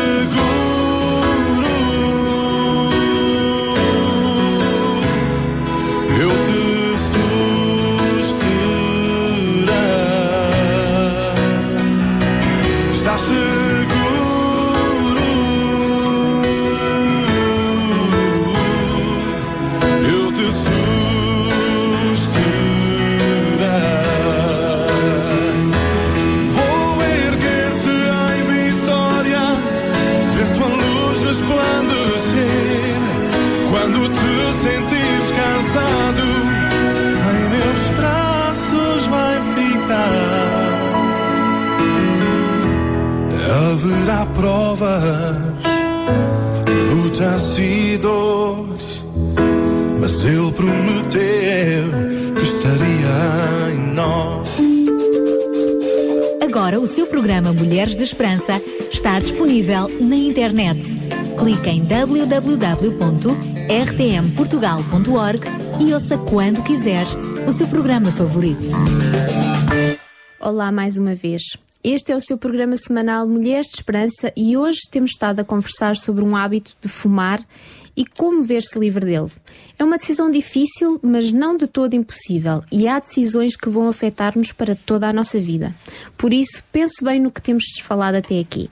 Quando decidir e se decidir acabar com o cigarro, essa decisão irá afetar a sua vida e a da sua família para sempre. Agora, ouça uma história bem interessante que a Sara vai contar na rúbrica que lhe oferecemos já a seguir, Conversas da Alma. Apresentamos agora Conversas da Alma. Tenho aqui um trecho escrito por uma senhora chamada Naomi Red, do seu livro A Sétima Monção. Ouvinte, sente-se confortavelmente e ouça. Quando fomos para o Nepal, fizemos uma lista das coisas que nunca faríamos. Decidimos que nunca iríamos ter um animal de estimação, porque naquela altura era um gasto grande. Decidimos que os nossos filhos não iriam para uma escola privada. E a última decisão na nossa lista é que não faríamos grandes mudanças na nossa casa. Parecia-nos que os nossos amigos na Austrália só pensavam em melhorar as casas enquanto nós, no Nepal, tentávamos resolver os problemas da pobreza à nossa volta. Decidimos também que não queríamos fazer algo que nos tirasse tanto tempo, dinheiro e energia. Alguns anos mais tarde voltámos à Austrália e sim, lá estávamos nós a melhorar a nossa casa. Construímos um estrado em madeira nas traseiras da casa. Era uma delícia para os nossos meninos correrem para baixo e para cima com os seus carrinhos. Eu também gostava. Era um lugar bom para sonhar. Ficava num sítio mais alto, de onde tínhamos uma vista soberba. Tínhamos terminado o estrado só há duas semanas, quando ouvimos dizer que havia um grande incêndio florestal a aproximar-se. Na Austrália há muitos incêndios destes no verão, mas nesse os incêndios tinham sido particularmente violentos. Fomos avisados para deixar a nossa casa rapidamente. Guardámos as fotos, aquilo que nos era mais precioso, e levámos para o carro, prontos para partir se fosse necessário. Pela rádio, ouvimos que um grande fogo avançava na nossa direção. O céu estava vermelho com o fumo, as cinzas e as labaredas. Os nossos olhos estavam fixos no horizonte, à espera de um sinal para fugir. Já tinham ardido oito casas e muitas outras tinham ficado danificadas. Um dos casais nossos amigos perdera tudo. Um muro de chamas bateu na sua casa, conseguiram escapar pela porta da frente apenas com a roupa que tinham vestido. Quando chegaram ao portão da frente, o fogo já tinha tomado conta de toda a casa. Estavam em choque por ter perdido tudo e terem estado tão próximos da morte, mas ao mesmo, mas ao mesmo tempo estavam gratos porque estavam vivos. O fogo destruiu uma coleção de instrumentos musicais que tinham uh, ajuntado durante mais de 30 anos, 49 tabuleiros de jogos de xadrez e muitos outros objetos preciosos. Dois anos e meio depois, eles vieram visitar-nos no Nepal. Falámos daquela altura das nossas vidas. Eles tinham reconstruído a sua casa, mas quando se perde casa e posses, mudamos também. Deixaram de juntar e colecionar coisas. Quando começavam a juntar, fosse o que fosse, o filho mais velho olhava para eles e dizia a palavra celeiros. Esta pode ser uma palavra um pouco estranha para usar como lembrete, mas o que o filho queria dizer com isso tem a ver com uma história da Bíblia que Jesus contou quando estava neste mundo. Havia um homem rico que tinha feito grandes colheitas e começou a pensar consigo mesmo: não tenho lugar para guardar todo este cereal. O que é que eu vou fazer? Vou deitar abaixo os meus celeiros e construir outros maiores, onde eu possa guardar todo o cereal e todas as minhas riquezas. Depois vou dizer para mim mesmo: homem de sorte, tens muita coisa boa para muitos anos, fica confortável, come, bebe e goza tudo. Mas Deus disse-lhe: louco, esta noite vais deixar a vida e isto tudo que tens guardado para quem será? E Jesus concluiu a história dizendo: isto é o que acontece aos que amontoam riquezas para si mesmos, mas não são ricos para com Deus. Eu já tinha ouvido esta história antes, possivelmente. Este homem queria guardar tudo o que era bom só para si. Não queria depender de Deus nem de ninguém, não queria partilhar nada com os outros, só queria dinheiro e gozá-lo. Mas os celeiros cheios de nada lhe serviram quando morreu. E é aqui que compreendemos que há muitas coisas na nossa vida que nos distraem, que roubam o nosso tempo e atenção. Queremos muito ter conforto nas nossas casas, torná-las seguras. Isso em si não está errado. Quando estávamos no Nepal, claro que não guardávamos as regras todas que tínhamos estabelecido, mas compreendemos que não são as regras em si, mas a razão por que foram feitas que é importante. Quando as fizemos, tínhamos como objetivo que nada nos distraísse de Deus. Queríamos gastar o nosso tempo e energia fazendo aquilo que Deus realmente desejava de nós.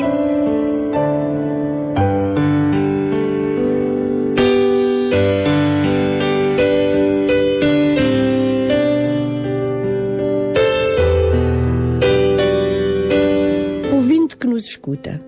Depois do que falámos sobre o uso do tabaco, você pode até não cumprir todas as determinações que vai fazer, mas não se esqueça da razão por que as fez.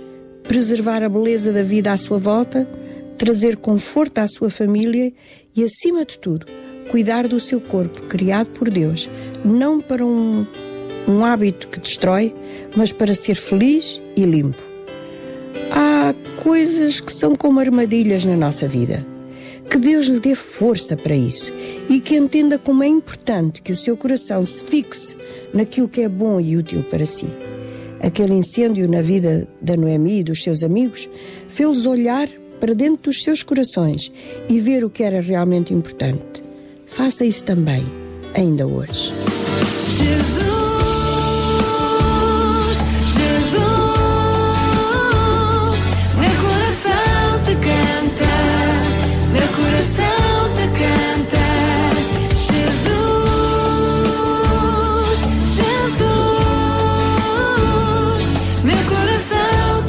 Chegamos ao fim de mais um bom programa Mulheres de Esperança. Foi muito bom estar aqui consigo mais uma vez. Queremos agradecer em especial a si, ouvinte da RCS, que nos escuta todas as sextas-feiras aqui no Sintra Compaixão, e também aos ouvintes que na semana passada nos deixaram comentários e também algumas questões. Um forte abraço também para a Sara e Daniel e restante equipa e colaboradores do Sintra Compaixão, e até para a semana, se Deus quiser. Mulheres de Esperança. O programa para mulheres que teimam em ter fé na vida. Uma produção da Rádio Transmundial de Portugal. Muito obrigada, Sónia Simões, Sara Catarino, aqui a equipa do Sintra Compaixão retribui os beijinhos. Beijinhos, beijinhos, beijinhos. É sempre bom receber beijinhos. Então, de duas bonitas meninas. Hum, E pra- na próxima sexta-feira elas estão de volta então com este espaço ah, das mulheres de esperança, sempre com garra e vontade de vencer e de o ajudar também assim, mesmo que seja um homem, homem de esperança também, ajudá-lo a vencer na vida.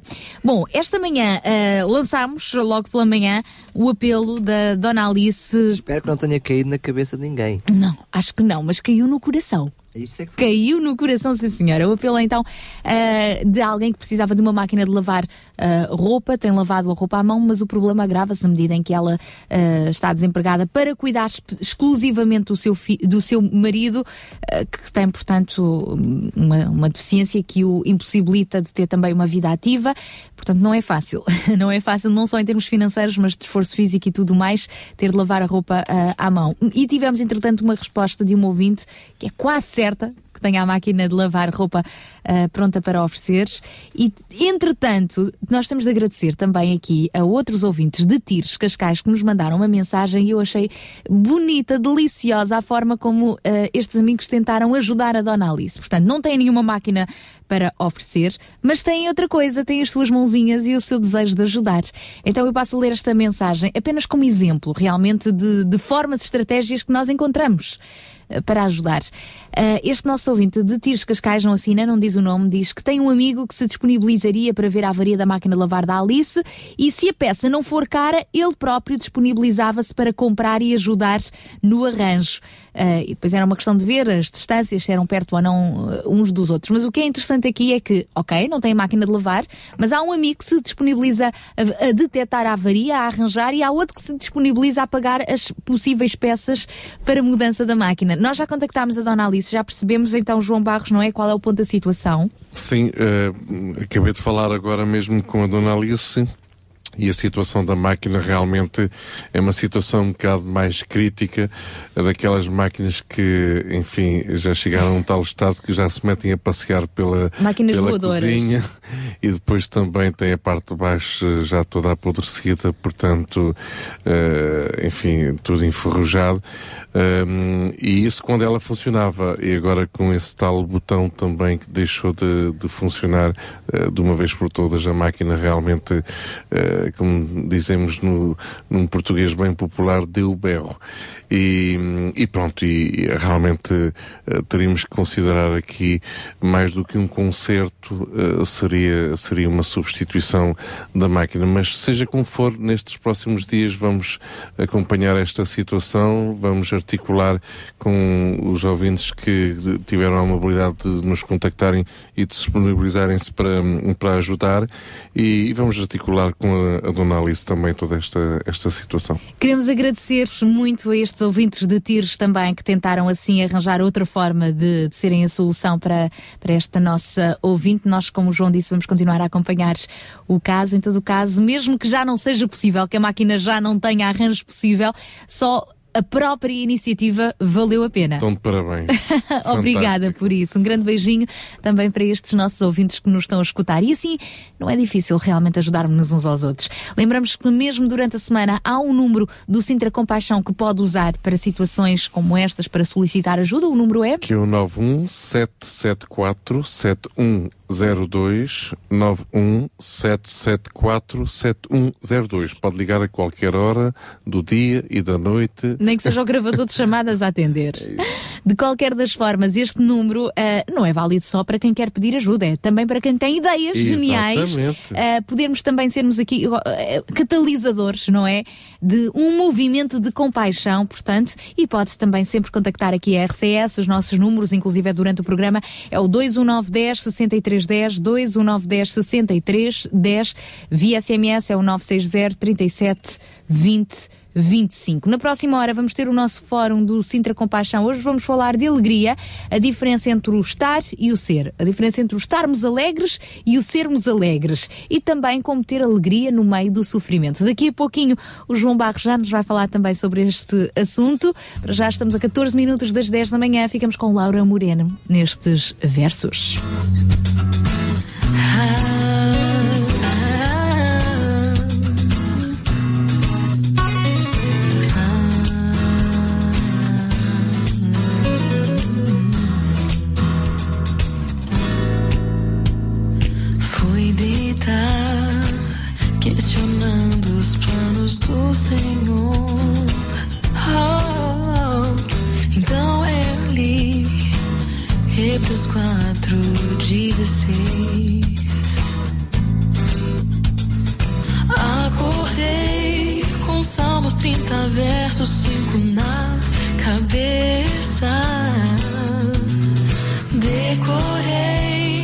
nunca esquecer. Jó 8, 21. E saí sorridente pra vida com a paz descrita em Filipenses 4, 7. Mas, Senhor, sou fraco, desanimei.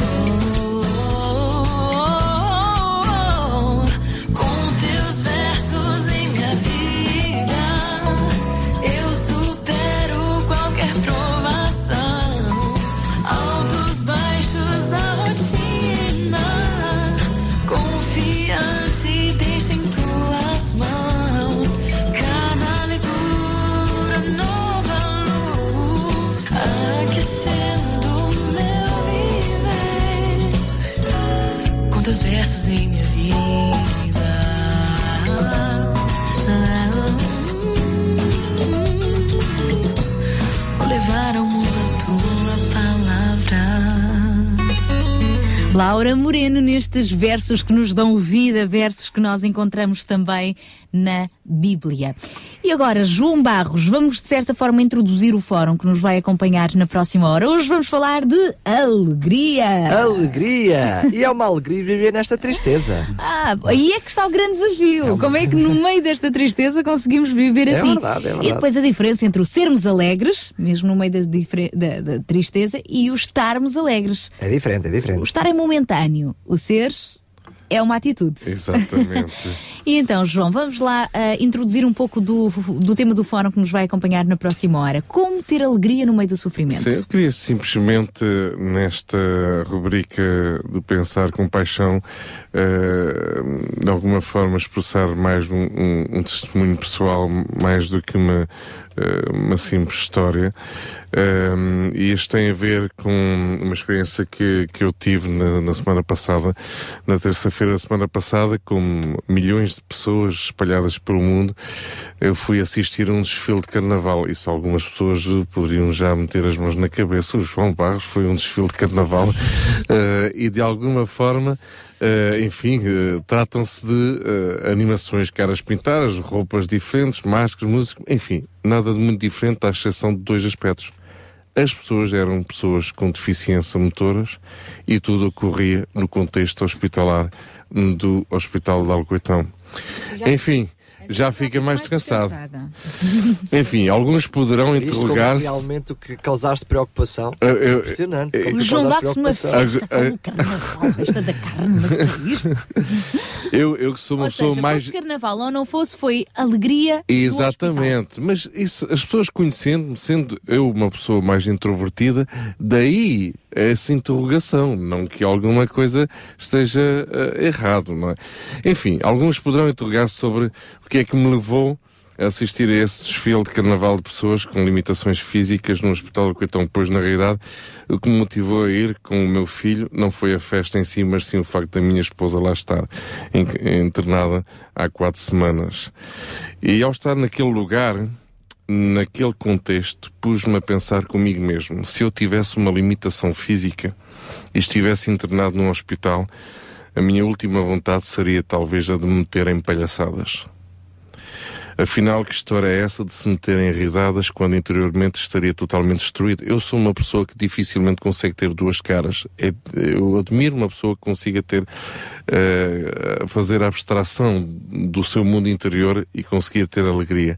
Eu não tenho algumas dificuldades. E depois fiquei a pensar, mas que alegria é esta? Estão aqui como se nada fosse e depois voltam para os seus quartos para o mesmo, a mesma dor psicológica. Depois comecei a justificar a ação dos auxiliares, dos enfermeiros, fisioterapeutas, animadores. Na realidade, é necessário meter um, um pouco de alegria e de vida num ambiente destes, num ambiente hospitalar, não é? E mesmo assim voltei a mergulhar no meu pensamento de qual seria a alegria verdadeira destas pessoas. Para um paralítico não seria o de andar, a de andar. Para o que perdeu a faculdade de falar não seria a de voltar a falar. De quem perdeu a sua autonomia não seria de voltar a ser autónomo. Eh, Para o que se sente sozinho, longe da sua família e melhores amigos, não seria de ter as suas visitas. Enfim, minha esposa consegue recarregar as suas baterias por meio dos relacionamentos. Ela é, ela é muito conversadora, faz amizade com toda a gente, a alegria dela vem muito pelo relacionamento com outras pessoas. Mesmo sendo assim, rapidamente percebi que a maior alegria da minha esposa naquele dia era de ter o seu marido e o seu filho ao seu lado e de poder apresentá-los a todos os colegas do seu quarto. Contudo, há uma alegria que vai além de todo o entendimento humano, que é a alegria do Senhor. A Bíblia diz-nos que a alegria do Senhor é a nossa força e quer animar a todos os ouvintes a encontrar na presença do Senhor a maior fonte de alegria que possa existir no planeta. É eterna, não falha, converse continuamente com Ele, com o Senhor. Este é o grande desafio eh, que nós possamos viver, eh, mesmo em contextos e circunstâncias eh, de muitas, enfim, risadas, disfarces, máscaras, mas há uma alegria mais profunda. Na Bíblia ref- refere-se, a Bíblia refere-se várias vezes à situação de pessoas que têm uma alegria incompleta. Isto quer dizer que existe uma alegria completa e que hum, nós podemos passar uma vida com uma alegria incompleta. Eh, isto é, podemos rir, podemos, eh, enfim, brincar, podemos eh, disfarçar-nos, podemos, enfim, fazer uma série de coisas. Mas não é essa a alegria completa. A alegria completa vem mes- mesmo de Deus. E ao estar naquele lugar com a minha esposa e vendo pessoas, enfim, sem braços, sem pernas, pessoas com dificuldades na fala, ehm, realmente atingidos pela doença, eu fiquei a pensar, mas que alegria estas pessoas podem vir a ter. Como é que ela pode ser completa? Como é que ela pode ser completa num lugar de- destes? E aí percebi que, de facto, muito mais além da presença de um filho, de um marido, eh, de um pai, de uma mãe, num lugar daqueles, é realmente a presença de Deus na vida de cada um de nós que faz, faz toda esta diferença. Portanto, claro que eu fico feliz por estas uh, animações todas, obviamente que não tenho nada uh, contra uh, animações que se possam promover por N razões, enfim, são oportunidades. Nós vamos aqui receber no Fórum Palhaço, temos aqui pessoas que gostam de fazer de palhaço, claro que isto é, é fantástico, é lindo. Isto foi para ti isto também, é para Daniel. ti também. É, Portanto, que é, obviamente que todos nós gostamos, mas enfim, só queria ir um bocadinho mais uh, além, um bocadinho mais a fundo uh, sobre a raiz, sobre a essência da, da alegria uh, da nossa vida. E é sobre isso então que vamos continuar a falar na próxima hora, a essência da alegria que realmente nos faz não apenas estarmos alegres momen- momentaneamente, mas sermos alegres apesar da tristeza que às vezes bate à porta. É, sabes, eu sou uh, protótipo claramente, sem, sem qualquer uh, falta de, como é que se diz? De Modéstia. Modéstia, mesmo modéstia à parte. Eu reconheço-me, quem está à minha volta reconhece que eu sou sempre muito alegre, muito bem disposto. Mas o truque é esse: é que quando a tristeza bate à porta, eu nunca estou em casa. Já saíste, já foste. Já saí. Já foste. Ora bem, vamos retomar este tema já a seguir. A fechar esta hora do Sintra Compaixão, ficamos ainda com os curiacos. Desde que conheci Jesus, a minha vida mudou, diz aqui o José António Souza. E porquê? Porque é ele que nos faz sermos felizes. Desde que conheci Jesus, toda a minha vida mudou. Ele entrou dentro de mim. Eu andava sem esperança,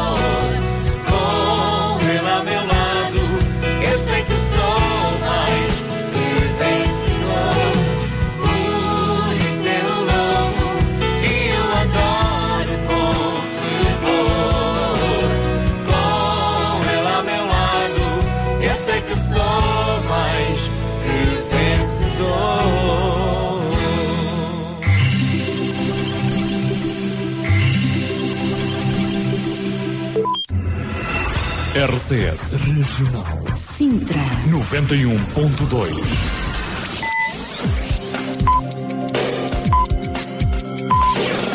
São 10 horas. Bom dia. RCS Crer é viver. Dê um sentido à sua vida. Conheça o amor de Deus revelado na Bíblia. O Instituto Bíblico de Ensino à Distância oferece cursos de estudo da Bíblia www.institutoonline.org. As promessas de esperança de Deus dão fogo para viver.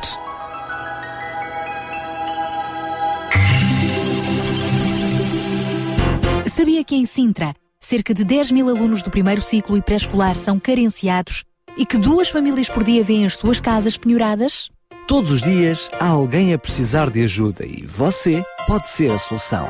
Sintra Compaixão o programa da RCS que abre portas à solidariedade.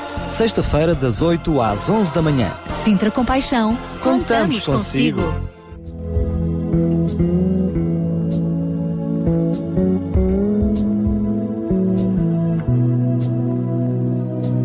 Cantarei do teu amor, a ti cantarei louvores. Grande é o Senhor e digno de louvor.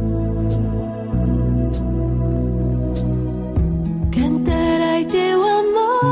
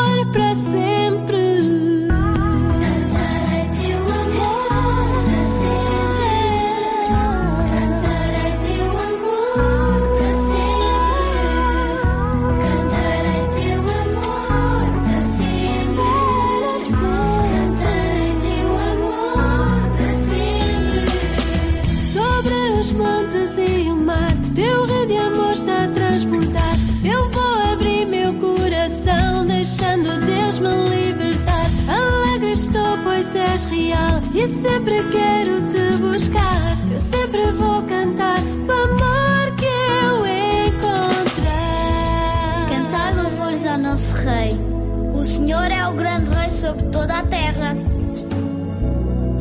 Ele criou todas as coisas: os céus, a terra, as nossas vidas são dele.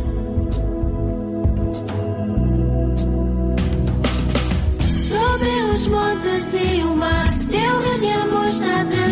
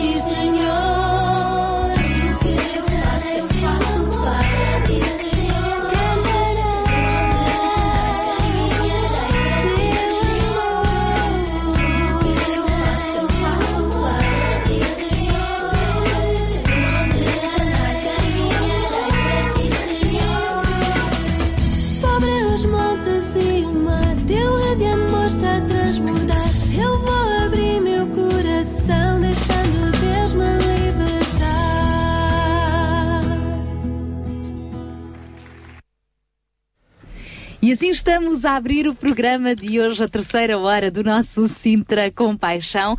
Esta terceira hora com o fórum é aquela hora em que nós, enfim, paramos para refletirmos juntos sobre os diferentes assuntos. Para trás ficaram duas horas também eh, de muito ritmo, troca de ideias, troca de respostas, pedidos de ajuda, respostas uh, com oferta de ajuda, maravilhoso. Graças a Deus por este Sintra com Paixão. E hoje vamos falar então de alegria. Já há pouquinho João Barros uh, falou-nos um pouco sobre a alegria no sofrimento e nesta hora vamos ter, continuar a esmiuçar um pouco este conceito, mais especificamente a diferença entre o estar e o ser alegre. Inútil será voltar a dizer que os períodos de crise conseguem tirar alegria a qualquer pessoa. Nós não estamos a referir só as crises financeiras, económicas ou sociais, uma simples crise pessoal, uma crise interior. Não estamos bem, estamos desanimados. Eh, qualquer uma destas situações basta para nos tirar a alegria do momento, do dia a dia, da semana ou às vezes até a própria alegria de viver. Todos percebemos que ao longo dos últimos 50 anos o conceito de alegria foi-se associando cada vez mais à aquisição de bens materiais e progressivamente à realização pessoal. Esta escala de satisfação é caracterizada uh, pela famosa pirâmide de Maslow sobre a hierarquia das necessidades. Ora, todo este processo de consumismo tem vindo a cair por terra e cada vez mais voltamos aos valores essenciais da vida, como o saber passar tempo em família, desfrutar daquilo que a natureza nos oferece gratuitamente, sermos gratos pelos aspectos mais fundamentais da vida, tais como a saúde, a alimentação, um teto, uma família, um trabalho. Aprendemos a ser mais gratos nas coisas mais simples, enfim, começamos a dar valor e a dar graças a Deus em tudo.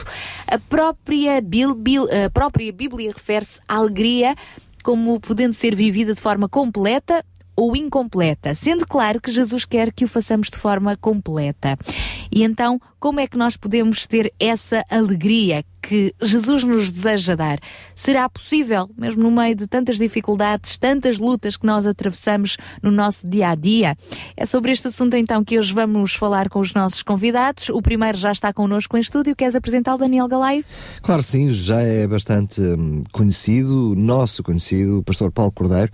Ele que, hum, eh, para além de já ter estado connosco aqui no fórum, aqui no Sintra Compaixão, no programa Sintra Compaixão, agora também, recentemente lançou, está connosco a colaborar com mais dois programas aqui na RCS. Comigo mesmo, fazemos equipa, parceria às terças-feiras, Uh, no, no, programa, na rubrica Nisto Queremos, nas tardes da RCS, e depois às quartas-feiras, uh, essa dupla com o pastor Ezequiel Quintino também, no, na rubrica à palavra, à conversa com uh, a Bíblia. E uh, hoje está connosco também, mais uma vez, para uh, se juntar à equipa do, do Sintra Compaixão para falar sobre esta alegria que só Jesus pode dar. Obrigado mais uma vez por estar connosco, pastor. É um prazer, muito obrigado pelo convite. Muito bem, e se calhar eu aproveitava, deixava a deixa da, da Sara para lhe fazer um, esta pergunta, não é? Uh, que, que, que, diferença há entre esta, esta, esta alegria que Deus dá e a alegria que nós, todos nós procuramos uh, nos prazeres do mundo, não é? A sociedade diz que o ser humano cada vez mais procura uh, o divertimento, o lazer em busca da felicidade, em busca da alegria. E Jesus parece que diz que, que dá alegria, mas não como o mundo dá, não é? Exatamente. Um é interessante que nós encontramos na palavra de Deus, nomeadamente num texto do apóstolo Paulo em Filipenses, no capítulo 4 e no versículo 4, este texto que eu cito: Alegrai-vos sempre no Senhor, outra vez digo, alegrai-vos. É interessante que aqui o apóstolo diz alegrai-vos. Mas reparem que ele diz, ou acrescenta, sempre. no Senhor. Aí sempre. E sempre. Mas no Senhor. Ou seja, a verdadeira alegria que deve ser uma constante na nossa vida, daí o, o advérbio sempre, deve estar centralizada em quê? Ou melhor, em quem? quem? No Senhor. No Senhor. Agora, uh, infelizmente, quando nós falamos da alegria, Uh, nem sempre a definição de alegria que aparece na mente das pessoas uh, é igual. Ou seja, há uns que, quando se fala em alegria, pensam uh, em algo, outros pensam noutra coisa diferente eu penso que é importante para nós, sobretudo crentes, que nós saibamos definir ou compreender qual é a definição que a própria palavra de Deus nos dá de alegria. Porque se é verdade que, eh, à luz deste texto bíblico que acabamos de ler, o apóstolo Paulo nos diz que nos devemos alegrar sempre no Senhor, eh, não é menos verdade que nós encontramos também, e nas palavras do próprio Senhor Jesus em Lucas, no capítulo 6, eh, um texto muito interessante e que, eh, ao compararmos um texto com o outro, poderíamos talvez pensar que um texto contradiz o outro.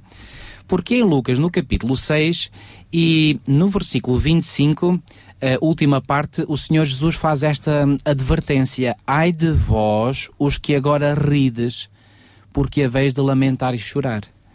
Quer dizer, parece haver aqui uma contradição. Alegre sim, mas não te podes rir. Há aqui, há aqui uma coisa estranha, realmente. Há aqui aparentemente uma Aparentemente, contradição. claro. Ahm, bom, será que, será que não é bom nós nos rirmos? Bom, eu, eu creio que não. Eu creio que o problema não está aí. Porque ahm, o riso, eh, digamos, é uma componente não quer, não quer dizer que seja a única, mas é uma componente da alegria.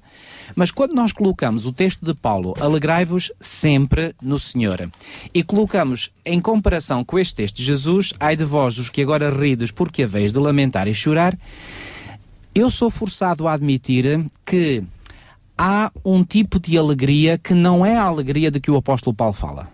É uma alegria que eu chamaria de alegria eh, ruidosa, uma alegria eh, muito efusiva, eh, que eu talvez não chamasse alegria, talvez pudéssemos chamar aqui uma outra coisa. Ou seja, algo que hum, é talvez uma grande excitação, um excitamento. Por exemplo, estou-me a recordar de um episódio que nós encontramos no Antigo Testamento, em que o próprio povo de Deus hum, eh, se, eh, se permitiu viver um momento de grande festa, de grande. Eles pensavam que estavam a viver um, de grande alegria. Estou a falar do episódio do Bezerro de Ouro. Eh, em que eles estavam todos contentes, eles pulavam, eles dançavam, etc. Aliás, eh, nada melhor do que ler o próprio texto e ver o que é que o texto nos diz. E ajudar os nossos ouvintes a contextualizar. Exatamente. Eh, vamos então ao livro de Êxodo. Não convém nós estarmos aqui a falar eh, apenas da, da nossa boca para fora. Vamos ver o que é que a palavra de Deus nos diz. E aqui em Êxodo, no capítulo 32, e a partir do versículo 1, permitam-me ler, diz assim: Mas vendo o povo que Moisés tardava em descer do monte, eh, Moisés tinha ido encontrar-se com Deus no monte Sinai, diz assim. eh, acercou-se de Arão e lhe disse: Levanta-te, faz-nos deuses que vão adiante de nós.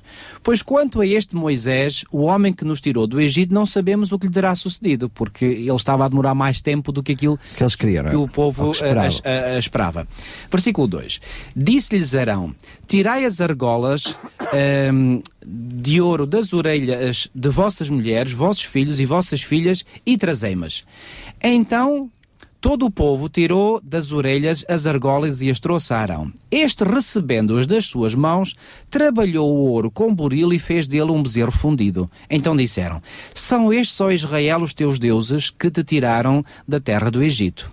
Arão, vendo isto, edificou um altar diante dele e apregoando disse: Amanhã será festa ao Senhor. Mas imaginem, festa ao Senhor com um bezerro de ouro, ou seja, com uma imagem de escultura. No dia seguinte, madrugaram e ofereceram holocaustos e trouxeram ofertas pacíficas, e o povo assentou-se para comer e beber e levantou-se para divertir-se. Ou seja, claramente aqui o texto nos diz que foi uma grande festa. Houve diversão, e nessa diversão houve comes e bebes, eh, faz-nos lembrar algumas das, das muitas festas nos dias de hoje. Nos dias de hoje. Aliás, uma das coisas, eh, deixem-me só aqui fazer um pequenino de parênteses, uma das coisas que me eh, torna, eh, que me dá uma plena e total certeza de que a Bíblia continua a ser um livro atual é que quando nós lemos episódios que se passaram no passado, nós vemos que há uma terrível, uma incrível semelhança com coisas que se fazem hoje. Aliás, a própria palavra de Deus, há um texto que eu gosto muito, é um dos meus textos preferidos porque nos ajuda a compreender a história. Está no livro de Eclesiastes, no capítulo 1, e nos versículos 9 a 11 diz assim: O que foi é o que há de ser, e o que se fez e se tornará a fazer. Nada há, pois, de novo debaixo do sol. Ou seja, não há nada de novo debaixo do sol. E aqui o, o, o autor deste livro bíblico, que foi o rei Salomão, faz a pergunta: há alguma coisa de que se possa dizer, vê isto é novo? Resposta enfática, com um ponto de exclamação à frente: não. Já foi nos séculos que foram antes de nós. E depois ele apresenta-nos a razão pela qual as pessoas eh, não conseguem ver ou não conseguem perceber que não há nada novo debaixo do sol. Versículo 11. Já não há lembrança das coisas que precederam e das coisas posteriores também não haverá memória entre os que hão de vir depois delas. Ou seja, o que é que Salomão está aqui a dizer? O problema é que muitas pessoas não têm lembrança daquilo que aconteceu no passado, porque se soubessem daquilo que aconteceu do passado, iriam já- reconhecer que já efetivamente não há já nada novo debaixo do sol. Mas, pastor, então já sabemos aquilo que não é a festa do Senhor, mesmo que, que seja debaixo desse nome, co- como acabámos de ver nesse exemplo concreto. Então, qual é que é esta festa que é do Senhor? Qual é que é esta alegria que é do Senhor? Ehm, bom, eh, seria bom nós termos tempo para fazermos aqui um estudo bíblico aprofundado. Mas não deixem-me- temos, mas não temos. Então vamos direto ao assunto. Eu penso que a verdadeira alegria que nós podemos encontrar no Senhor é essa alegria de que o apóstolo Paulo nos fala em Filipenses 4.4, alegrai-vos sempre no Senhor, é nada mais, nada menos do que a alegria que nós podemos encontrar quando nós estamos com Deus e fazemos a sua vontade. E isso tem a ver com a nossa liberdade interior, porque nessa altura em que o apóstolo Paulo escreveu, ele estava preso. Portanto, Sim. fisicamente não tinha liberdade. Não tinha liberdade, Mas é o exato. seu coração estava alegre. Ora nem mais, ora nem mais, ora nem mais. Hum, a grande libertação que o Senhor nos, no- Jesus nos dá, reparem bem, eh, pensem no seguinte, quando Jesus viveu nesta terra, eh, portanto, eh, foi um ministério que durou eh, 30 e tal anos, hum, vamos falar um bocadinho, muito rapidamente, qual era o contexto político-social da época? Quem dominava o mundo então? Era Roma, o Império Romano. Aliás, todo o Novo Testamento, os Evangelhos em especial, mas não só, o livro de Atos dos Apóstolos, apresenta esse background, portanto, do Império Romano a dominar todas as coisas. Ora, nós sabemos, e através mesmo de manuais de história, que a vida não era fácil sob o domínio romano. Ahm, mesmo a Bíblia, num dos seus livros proféticos, no livro de Daniel, apresenta-nos esse reino representando, representado por pernas de ferro. E assim como o ferro esmiuça, quebra, assim será esse reino. Ou seja, era um, um reino ditatorial. Alguma vez nós encontramos nas palavras de Jesus hum, palavras que denotassem que ele estava a incitar os seus discípulos para uma revolução social, para uma revolução política? Pelo Nada. contrário, né? Dá a Deus o que é Deus e a César o que é de César. Exatamente. Portanto, Jesus nunca entrou por esse campo, porque ele sabia que o problema fundamental do ser humano está no seu interior. Claro. E é essa liberdade interior de que a Sara falava que o Senhor nos quer dar. Porque quando nós estamos hum, interiormente libertos, e libertos de quê? Libertos do mal, libertos do pecado, libertos da afronta do nosso grande inimigo sobre nós, então aí nós somos verdadeiramente livres. E só aí nós experimentamos essa verdadeira e genuína alegria. Muito bem, mas eu que- gostava de ir um pouquinho mais longe. Ah, nós vimos há pouquinho no, no texto de introdução que o João partilhou connosco que hoje em dia as pessoas colocam ahm, a felicidade ou o barómetro de- da felicidade nos bens que possuem ou na estabilidade financeira que têm. Ah, e percebemos logo claramente que então não faria sentido cada vez mais termos notícias de pessoas com muito dinheiro, supostamente com ah, um, um status social muito grande, suicidarem-se por aí fora, mostrando que o dinheiro não é felicidade. É comum ah, no, no, no adágio popular perceber-se que o dinheiro não traz felicidade, mas a prática diz-nos outra coisa. Mas o- os fatores de, que medem a felicidade até dos países têm a ver com a esperança e tem a ver com a confiança. E mostra, ah, ah, mostra os países com maior esperança no futuro são países onde as pessoas se consideram mais felizes. Ao contrário, países onde as pessoas não têm esperança são ah, onde as pessoas não têm esperança são onde as pessoas são menos felizes. Parece que há uma ligação direta entre a esperança e a confiança e depois a felicidade. E provavelmente aqui está o segredo da felicidade que Jesus pode dar.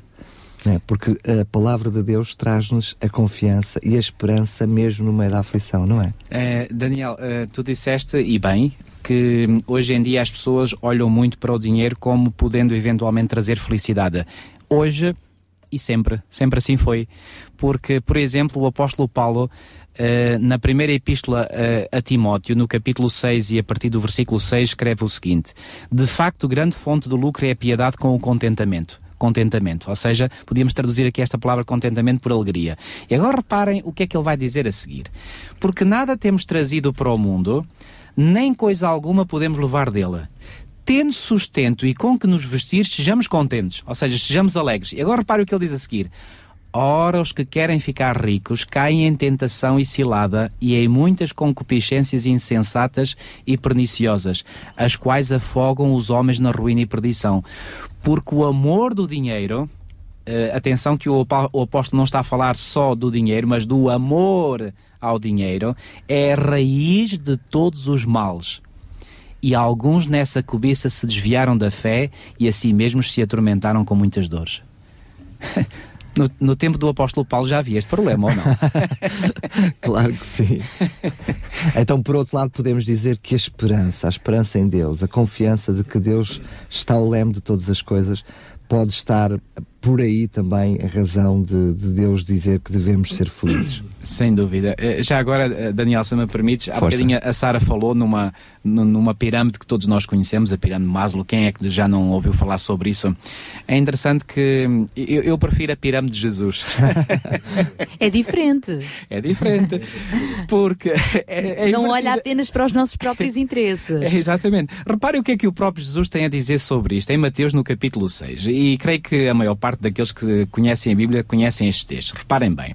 Eh, Mateus 6, a partir do versículo 25. Por isso vos digo: não andeis ansiosos pela vossa vida, quanto ao que haveis de comer ou beber, nem pelo vosso corpo, quanto ao que haveis de vestir. Não é a vida mais do que o alimento e o corpo mais do que as vestes? Depois ele faz aqui duas comparações interessantíssimas. Observai as aves do céu. Não semeiam, não colhem, nem ajuntam em celeiros, contudo o vosso Pai Celeste as sustenta.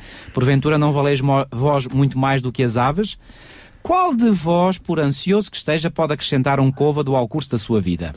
E por que andais ansiosos quanto ao vestuário? Considerai como crescem os lírios do campo, eles não trabalham nem fiam. Eu, contudo, vos afirmo que nem Salomão, em toda a sua glória, se vestiu como qualquer deles. Ora, se Deus veste assim a erva do campo, que hoje existe e amanhã é lançada no forno, quanto mais a vós outros homens de pequena fé. Portanto, agora reparem hum, a, a admoestação ou o conselho que Jesus nos dá. Portanto, não vos inquieteis dizendo que comeremos, que beberemos ou com que nos vestiremos, que estas são supostamente, as, eh, supostamente não, são as necessidades básicas apresentadas na, na pirâmide de, de- de Maslow. Porque agora repare o que é que Jesus diz a seguir, porque os gentios é que procuram todas estas coisas. Pois vosso Pai Celeste sabe que necessitais todas elas. Agora reparem, versículo 33. Buscai, pois, em primeiro lugar o seu reino e a sua justiça, e todas estas coisas vos serão acrescentadas. Portanto, não vos inquieteis com o dia de amanhã, pois o amanhã trará os seus cuidados. Basta ao dia o seu próprio mal. O que é que Jesus disse que nós deveríamos procurar em primeiro lugar? O alimento? O vestuário? Não. Ele disse que devíamos procurar em primeiro lugar o quê? O seu reino e a sua justiça. E ele prometeu, é uma promessa, e as promessas de Jesus não falham, que todas as outras coisas seriam acrescentadas. Aliás, a propósito de Deus não falhar com o essencial, há um texto no Salmo 37, que é do salmista Davi, onde ele diz o seguinte: Fui moço e já agora sou velho. Obviamente, ele escreveu este salmo no final da sua vida.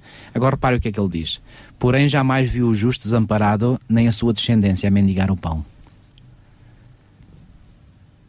Nós aqui até fizemos um tempinho de silêncio, É porque verdade. fala, para já fala a voz da sabedoria, alguém que viveu uma longa vida, não é? Exatamente. O justo mendigar o pão. Quer dizer que apesar das dificuldades, Deus supre. Deus supre. E essa é a verdadeira fonte de alegria. Ou seja, eh, Jesus não estava enganado quando disse buscar em primeiro lugar o seu reino e a sua justiça. Aliás, Jesus nunca se engana, não é? E o, que, e o que é que é isso? Buscar em primeiro lugar o reino e a justiça de Deus? Boa pergunta, Sara. Ehm, o seu reino e a sua justiça. Ehm, sabem que quando Jesus, por exemplo, no Sermão da Montanha fala da justiça, não fala tanto, não está tanto a referir-se à justiça que nós devemos procurar junto dos outros, mas da justiça que devemos procurar junto de Deus. É Ele a nossa justiça. Há um texto em Jeremias 23, 6 diz que o Senhor é a justiça nossa. Ou seja, quando nós buscamos o Senhor, quando nós procuramos eh, ficar com a nossa vida justificada diante de Deus, isso é a busca da justiça de que Jesus fala. João? Sim, sim. Eh, eu agora estava eh, a ouvir também a, a pergunta de- da Sara, que esta é uma, é, é uma pergunta prática. Sim, sim. É uma pergunta prática que a maior parte dos nossos ouvintes e toda a pessoa eh, que esteja a passar eh, momentos de grandes lutas eh, coloca, ok, muito bem, então eu vou acreditar nisso tudo. Então, mas diga-me só uma coisa, como é que eu posso procurar em primeiro lugar o seu reino? Uhum, E o que é que me garante que esse reino é realmente justo? uhum. Porque, inclusive, chega-se quase ao ponto de se achar às vezes que até esse próprio reino até é injusto. E Isso pelas circunstâncias da vida. São as circunstâncias da vida que falam mais alto nestes casos. Ora, obviamente que nós não podemos ouvir estas escrituras e olharmos para aquilo que Deus nos está a mostrar com os mesmos olhos que olham para as circunstâncias da vida do dia a dia que nós estamos a viver, não é? Obviamente, quando falamos de alegria, no meio do sofrimento, obviamente que essa alegria não poderá ser encontrada nesse sofrimento. Terá que haver uma outra dimensão. Então, eh, eu realmente, esta é uma passagem que eh, eh, me tem despertado o interesse já há muitos anos. Um, e eu encontro alguns ingredientes dessa busca do reino. E que muitas pessoas eh, acabam por não é, interrogar-se, mas que reino é esse? Isso quer dizer o quê? Quer dizer ir à igreja? Quer dizer ser crente? Quer dizer acreditar em tudo aquilo que a Bíblia diz? Ser da religião A, da Quer- religião B. Quer dizer ser da religião A, B ou C ou D? Os princípios do reino que Jesus nos ensina são princípios de amor, de relacionamentos e de relacionamentos acima de tudo com Deus e uns com os outros. Não é possível viver essa busca do reino sem um relacionamento com Deus Uhum. e sem um relacionamento com as pessoas à nossa volta. Sem dúvida. É fundamental. O reino traduz-se por uma simples palavra: relacionamentos de amor. Com base de amor, exatamente. É um relacionamento vertical connosco e com Deus, Exatamente. reconciliarmos com o nosso Criador. Exatamente. Ele que conhece tudo, porque foi Ele que nos criou, conhece cada pecinha que está aqui dentro, não é? Exatamente. E reconciliarmos-nos uns com os outros, não é? Procurarmos, apesar das nossas diferenças. eh, o apóstolo Paulo até usa a expressão suportar-nos uns aos outros em amor. E este suportar não é só Sim. com uma conotação negativa, é mesmo sermos um suporte uns para os Isto, outros. eu, queria, eu queria aqui fundamentar esta, esta palavra que o pastor Paulo Cordeiro eh, acabou de trazer, eh, também para, por eh, estudos e observações que têm vindo a ser feitas junto da população mais, enfim, sofrida, mais carenciada. E por, e, por exemplo, estamos a falar de pessoas em situação de sem-abrigo, por exemplo. Ok, vários estudos foram feitos, mas estou-me a referir a estudos científicos que levaram estudiosos a interrogarem-se o que é que o levou a esta situação. O que é que o levou a viver numa total exclusão social? O que é que o levou a viver abandonado e isolado de toda a gente? E a comunicação social fala-nos muito de que é falta de emprego, é falta de dinheiro, é falta de casa, é falta disto, falta daquilo. Pois a grande maioria das pessoas que É vivem exclusão social próprio. é falta de amor, sim, mas traduzido por um relacionamento familiar destruído. Isto é a principal causa de exclusão social.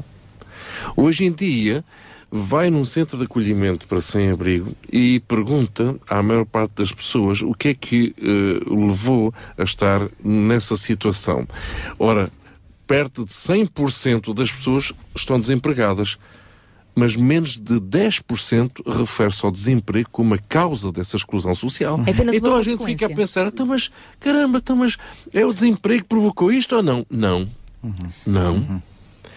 É a falta de relacionamentos de amor, famílias destruídas, eh, relacionamentos conjugais destruídos, falta de perdão, falta de reconciliação. Isto pode ser duro para quem nos está a ouvir. Mas é pura pode das ser muito realidades, duro, não é? mas é uma pura realidade. Aliás, o pior das solidões é quando nós vivemos em solidão no meio da multidão Exatamente. e muito mais considerada ah, uma das doenças do século XXI, para além do stress e outras, tem a ver precisamente com a solidão no meio, no seio familiar, o que deve ser qualquer coisa horrível, sentir-se sozinho no meio da Sem sua dúvida. própria família. E deixa-me acrescentar que mesmo assim, ainda nesses momentos em que a solidão realmente não só bate à porta, mas entra mesmo por nós adentro, uh, vale a pena lembrar as palavras de Deus que são verdadeiras e não apenas lembrá-las, mas realmente darmos um passo no sentido de as sentirmos como reage na nossa vida.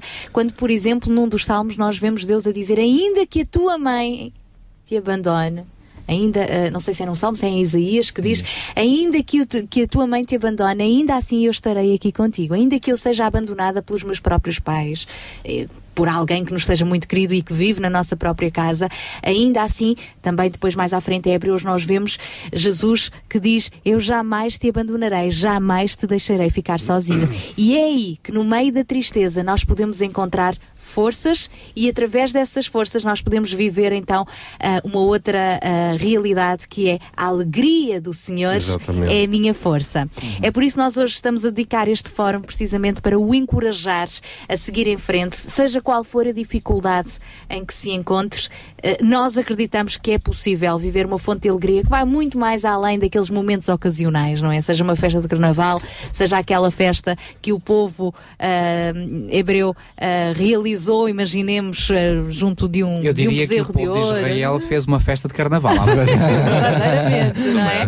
Muito mais do que isso, muito mais do que simples momentos, realmente ahm, a alegria de estarmos eh, na presença de Deus, de sabermos que Ele nos aceita, apesar das nossas limitações, das nossas dificuldades, ao ponto de ter enviado o seu Filho Jesus para morrer por nós na cruz. Essa é uma demonstração, um facto do amor que Deus tem por nós e que seja esse amor a revelar-se em nós cada dia. Nós eh, daqui a pouco já vamos juntar à nossa conversa também alguém que entende muito de alegria. Aliás, É verdade, é verdade. ele vai pelos hospitais adentro animar as crianças através da Operação Nariz Vermelho. Já não é a primeira vez que ele se junta a nós neste fórum. Mas O- faz todo sentido. Faz, todo sentido. faz E já a seguir vamos então conversar com o O Mark. Mark Mecklenburg é mesmo já já a seguir, porque entretanto vamos fazer o, pôr uma musiquinha. Vamos, vamos ficar com o Grupo Aliança. É um grupo também que se dedica muitas vezes a ir pelas ruas e pelos hospitais, olha, onde são convidados. Animar crianças, animar adultos, animar famílias com a palavra de Jesus, não é? É isso mesmo, e vamos ouvir precisamente o amor não é só emoção. Não há mais paz. Olha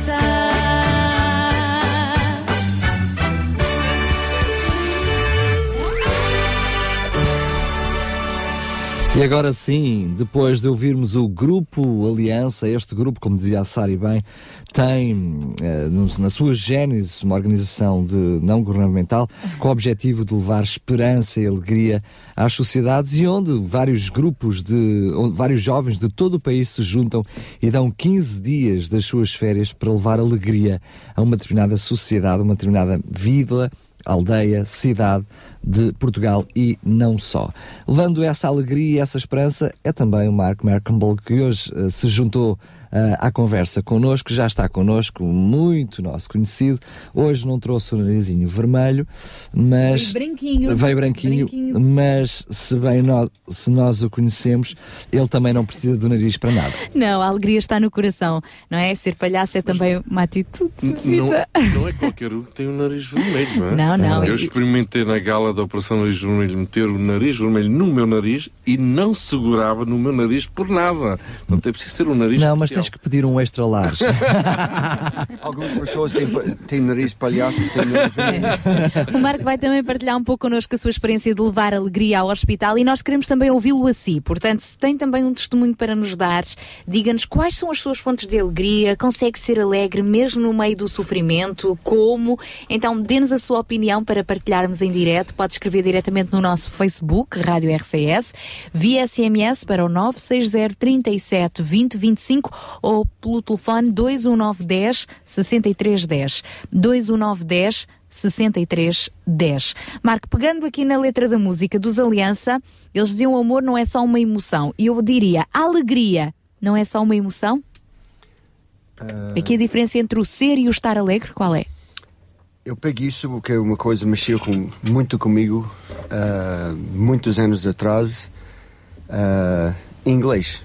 Eu aprendi que no ah, inglês antigo a palavra para alegria, happiness, ah, vem de uma palavra hap em inglês que significa sorte. Então alguém que é happy é que tem sorte. Alguém que é unhappy ou não ah, tem alegria ou felicidade é unhappy. Happening, mishap, todas essas palavras em inglês vêm dessa questão, está enraizada em sorte. Sorte quer dizer é por acaso ah, ou bem ligado às circunstâncias, ok? Na Bíblia nós encontramos que ah, a alegria ou gozo é fruto do Espírito. E por isso ah, leva-me logo a distinguir-te uma coisa ah, que eu comecei a aprender 86, 87 no, no curso para leigos de aconselhamento.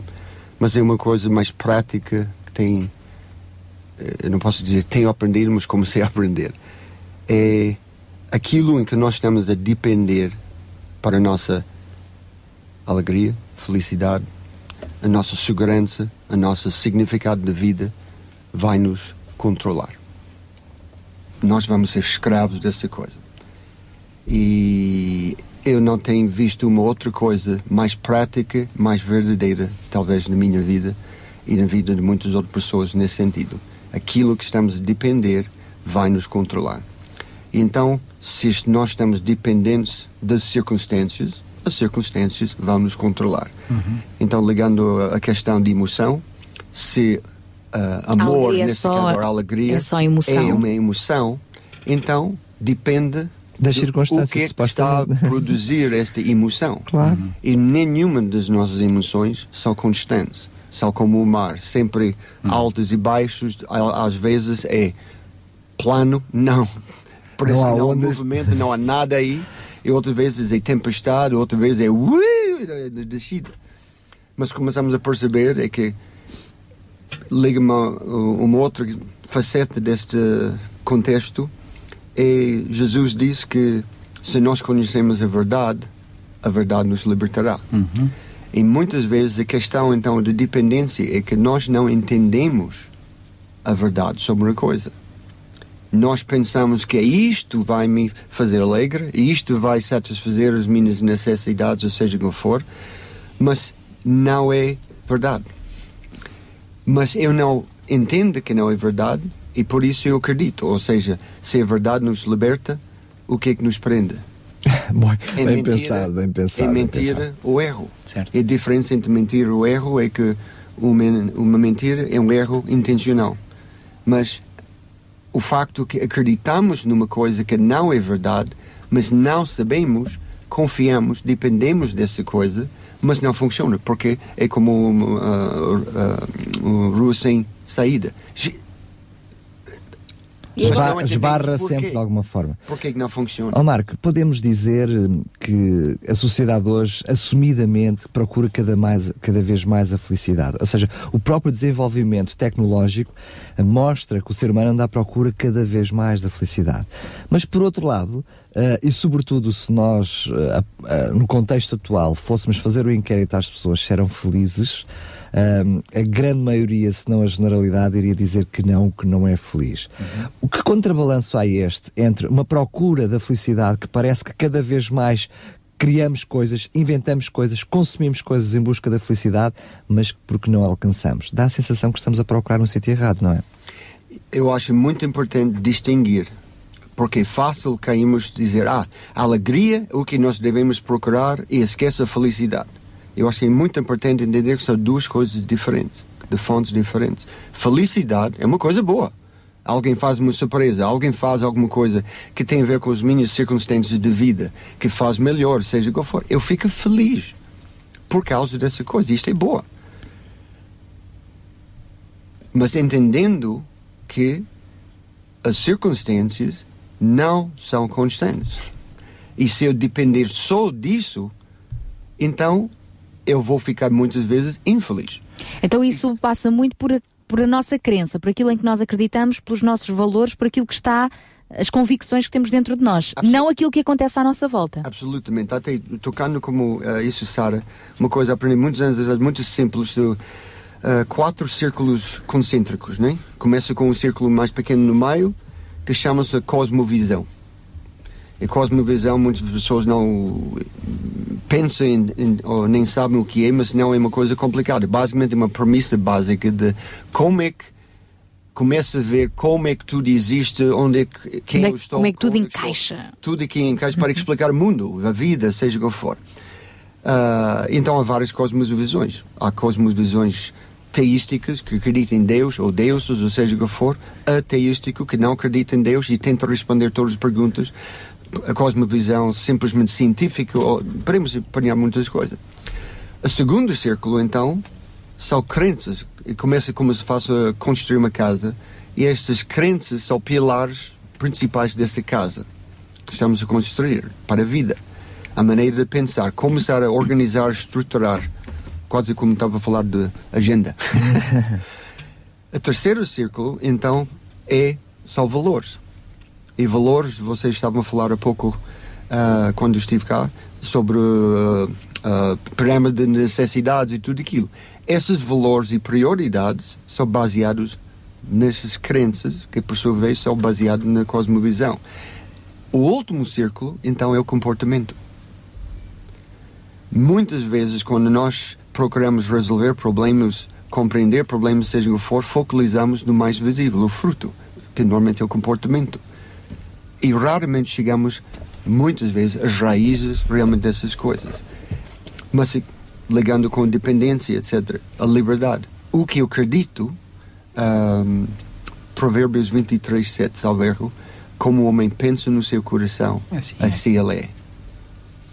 Então, liberdade tem a ver com uh, nós, perspectiva cristã bíblica, nós entramos neste mundo ah, escravos, pecadores, escravos do pecado, escravos da morte.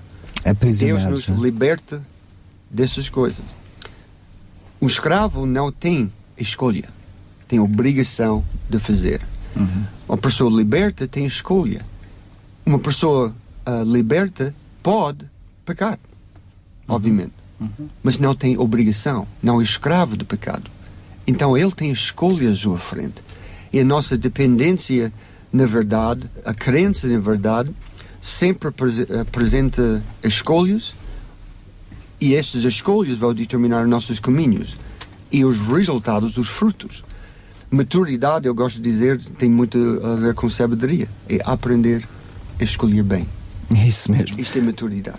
Pessoas, independente da idade, uh, outros aspectos maturos. Podemos falar maturidade intelectual, maturidade emocional, moral, maturidade física, etc. Mas em termos uh, volicionais, né? nós temos uh, escolher. E muitas vezes nós não fazemos aquela renovação do nosso entendimento que o apóstolo Paulo refere em, em uh, Romanos 12. percebe? Mas nós temos estado a falar até ao momento em ser feliz, em, para além do estar feliz, ser alegre, para além do estar alegre do momento. Mas eu queria ir mais além, que é, uh, para além de- dessa nossa felicidade, é o depois o levar a felicidade aos outros. Ou seja, quando nós transpomos essa felicidade para aqueles que estão à nossa volta, que é como tu fazes, por exemplo, ah, na tua profissão. ah, eu já partilhei contigo isto no passado, e aliás, antes mesmo de ter partilhado isso contigo no passado, já partilhei com muitas outras pessoas. Eu adoro fazer rádio, acho que sou privilegiado por estar aqui neste trabalho. Deus conduziu a minha vida até aqui, mesmo sem eu esperar. Mas o meu sonho, e um dos meus filhos, curiosamente, era "Com- o que é que queres ser quando fores grande? Eu quero ser palhaço como o meu pai. E eu costumava dizer em jeito de brincadeira: "Ah, Pois não és o primeiro que diz isso, aquele fulano é mesmo um palhaço. Já mais para ia dizer mesmo. Mas tu tens o privilégio de hum, viver no dia, dia a dia como profissão o levar a alegria aos outros, o levar a felicidade aos outros. Portanto, tu deves ser o primeiro beneficiado disso tudo, deves ser a pessoa mais feliz do mundo. Mais uma vez, eh, Daniel, eh, não quero ser chato, mas eu acho que é fundamental. Porque o que eu faço, podemos dizer, nós levamos a alegria. Mas se nós não definimos bem os nossos termos, acabamos de ficar com uma sopa de mistura de muitas coisas que parece, ah, é coisa assim, mas depois tudo vai misturar novamente. Se nós separamos e definimos que felicidade é aquilo que tem a ver com circunstâncias, seja o que for, o que está a acontecer. Hoje a pessoa está alegre e amanhã não está. Certamente. A alegria é uma coisa que vem de dentro. E qual é então essa realidade que tu vives quando vais ao hospital com crianças e famílias que não estão a passar os melhores momentos das suas vidas, por isso estão internados, Mas, e tu estás lá? Mas então, isto é exatamente por isso que eu dizer, porque se depende das minhas circunstâncias, só o que eu posso levar aos outros, então eu estou controlado, dependente das minhas circunstâncias. Se eu acordo mal disposto, chateado por alguma coisa, seja o que for, eu estou dependente das circunstâncias, é isso que eu vou levar para o hospital. Dificilmente vou conseguir levar verdadeira felicidade. Ok? Agora, se no outro lado a alegria é alguma coisa que vem de dentro, independente das circunstâncias, como é que eu posso ter isso dentro? Isto tem a ver com, mais uma vez, aquilo que estivemos a falar, a dependência. Se a alegria é um fruto do Espírito, este fruto, eu nunca, eu gosto dessa analogia do que eu aprendi dos atrás, nunca vi uma macieira e de repente parece uma maçã. O processo natural do fruto é exatamente isso. É o fruto de um processo natural, porque a raiz está bom e as coisas estão a produzir. Nós precisamos de depender. O apóstolo Paulo diz: se nós andamos no Espírito, não vamos com, com, ah, ah, cumprir os concupiscências da carne, por exemplo. Nós, se nós andamos dependente do Espírito Santo, é que não vamos produzir fruto, que o Espírito Santo produz em nós. Não somos nós que produzimos o fruto. É algo natural porque está lá dentro. Faz parte do Só próprio estamos- ser. tocamos amor, alegria, o gozo, f- ahm, ah, paciência, benignidade, bondade, etc, etc, etc. Então isto leva para a pergunta. Quando nós vamos para o hospital, nós temos de ter coisa dentro. O actor, o profissional, ah, nesse sentido, aprende que a matéria-prima sou eu. Não é ah, a quadro, os tintas, ou seja o que for. Então, t- a questão, de alguma forma, que temos trocar roupa, tirar tudo aqui de mim, entre aspas, e agora a matéria-prima está pronto para ser moldado a ser para este personagem, para este trabalho, seja o que for. Então o que, é que te, o que é que tu tens dentro de ti, Mark, que te faz ser alegre e ter alegria para partilhar? Eu faço isso ah, porque, eh, primeiramente, ah, eu creio que Deus colocou-me nessa situação a fazer. E quando recebemos aquilo que Deus uh, tem colocado nas nossas vidas, isto é também uma questão, é uma escolha, como eu referi há pouco. O trabalho, todos os trabalhos têm os aspectos difíceis, menos agradáveis, seja o que for, e a mesma coisa. Pessoas pensam, oh, palhaço às vezes é, é difícil, não é divertido, sei, oh, sim, sim, sim. É como qualquer uh, performer tem o trabalho nos bastidores, nos ensaios, o treino, a formação, etc, etc. E isto nunca uh, é um constante de, ah, fantástica. Tá? E uma dessas coisas, uh, pegando no palhaço, e acho que liga um pouco isso, é que o palhaço, diferente do que o teatro, o palhaço uh, não é vestir um personagem. Mais para a pessoa dizer, a pessoa veste e pensa que ah, agora sou palhaço porque tem o exterior de um palhaço, mas o interior não está lá. O interior palhaço é o fruto de quem é esta pessoa. É interessante que a essência do palhaço, uma coisa que eu comecei a aprender já depois de 20 e tal anos de experiência, começando uh, no nosso trabalho com a Operação Nariz Vermelho, é que a essência de palhaço é a verdade. Desculpa lá, deixa-me só interromper para dizer isto, porque é, é, é curioso quando um, o Marco diz que a essência do palhaço é verdade, porque na minha experiência, partilho convosco um pouquinho, uh, também de alguns anos a fazer de palhaço, mas uh, a levar a mensagem de Jesus, muitas vezes esta pergunta foi muito frequente ao longo da minha vida. Mas como é que se pode, através de uma figura que é um palhaço, uma figura de, de brincadeira, de, de descredibilidade, uh, de falta de seriedade, falar de Jesus e de levar uma mensagem uh, tão séria. Exatamente, porque detrás da figura do palhaço tem que estar a seriedade naquilo que faz e um, a alegria de Jesus pode ser levada também através da figura do palhaço. Até porque Jesus também é verdade e Jesus também é alegria. Nós temos já em linha, nestes minutos finais do nosso fórum, alguém que se vai juntar a nós, precisamente deste grupo do Aliança. Nós habitualmente ouvimos o, os Aliança aqui na rádio a cantar, mas como o Daniel dizia, e já agora o Daniel também faz parte deste grupo, eh, eles vão muitas vezes por aí fora cantar, fazer palhaçadas, anunciar Jesus através de diferentes formas de arte artísticas. E nós vamos receber então connosco o responsável deste grupo para nos falar um pouco mais sobre como levar a alegria através deste grupo do Aliança, neste caso. É isso mesmo, vamos receber a Maria Antónia, ela é também membro uh, da direção do Grupo Aliança e é, curiosamente, o membro mais jovem com mais idade no Grupo Aliança. tudo bem. Olá, Antónia, tudo bem? Olá, tudo bem? Tudo bem. Aqui Esta... ele não é Daniel, aqui para os amigos ele é Tó, já percebemos. É verdade, é verdade, é verdade. é, sim, senhora. Uh, muito bem, calhou, calhou ela não ter dito torradinha porque também podia ter acontecido. O torradinha, o palhaço também podia ter acontecido. Antónia, a Maria Antónia é o membro um, com mais idade no Grupo Aliança. Ela já é literalmente Veterana. a vozinha de todos nós, mas mantém-se com o espírito que muitos dos jovens que abraçam o projeto invejam. Portanto, está connosco desde a sua gênese, conhece tudo isto. Antónia, uh, explica-nos um pouquinho rapidamente, antes de entrarmos nas, nas, na, nas perguntas propriamente do tema de hoje, o que é que é o Grupo Aliança? O que é o Grupo Aliança em geral ou o que ele é para mim? É o, podes para definir tem... como quiseres. em, primeiro lugar, em geral. É, é, um, é um grupo de jovens e, e alguém fica com, com os meus anos, muitos anos. Como diz é um amigo meu, sou jovem há mais anos, não é? Exatamente.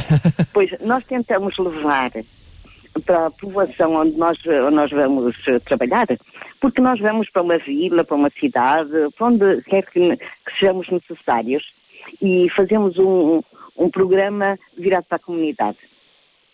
Temos, uh, uh, damos concertos de música, claro, de música cristã contemporânea, temos uh, ATL com, para, para as crianças e temos um departamento de saúde que faz o, o rastreios e, e aconselhamento.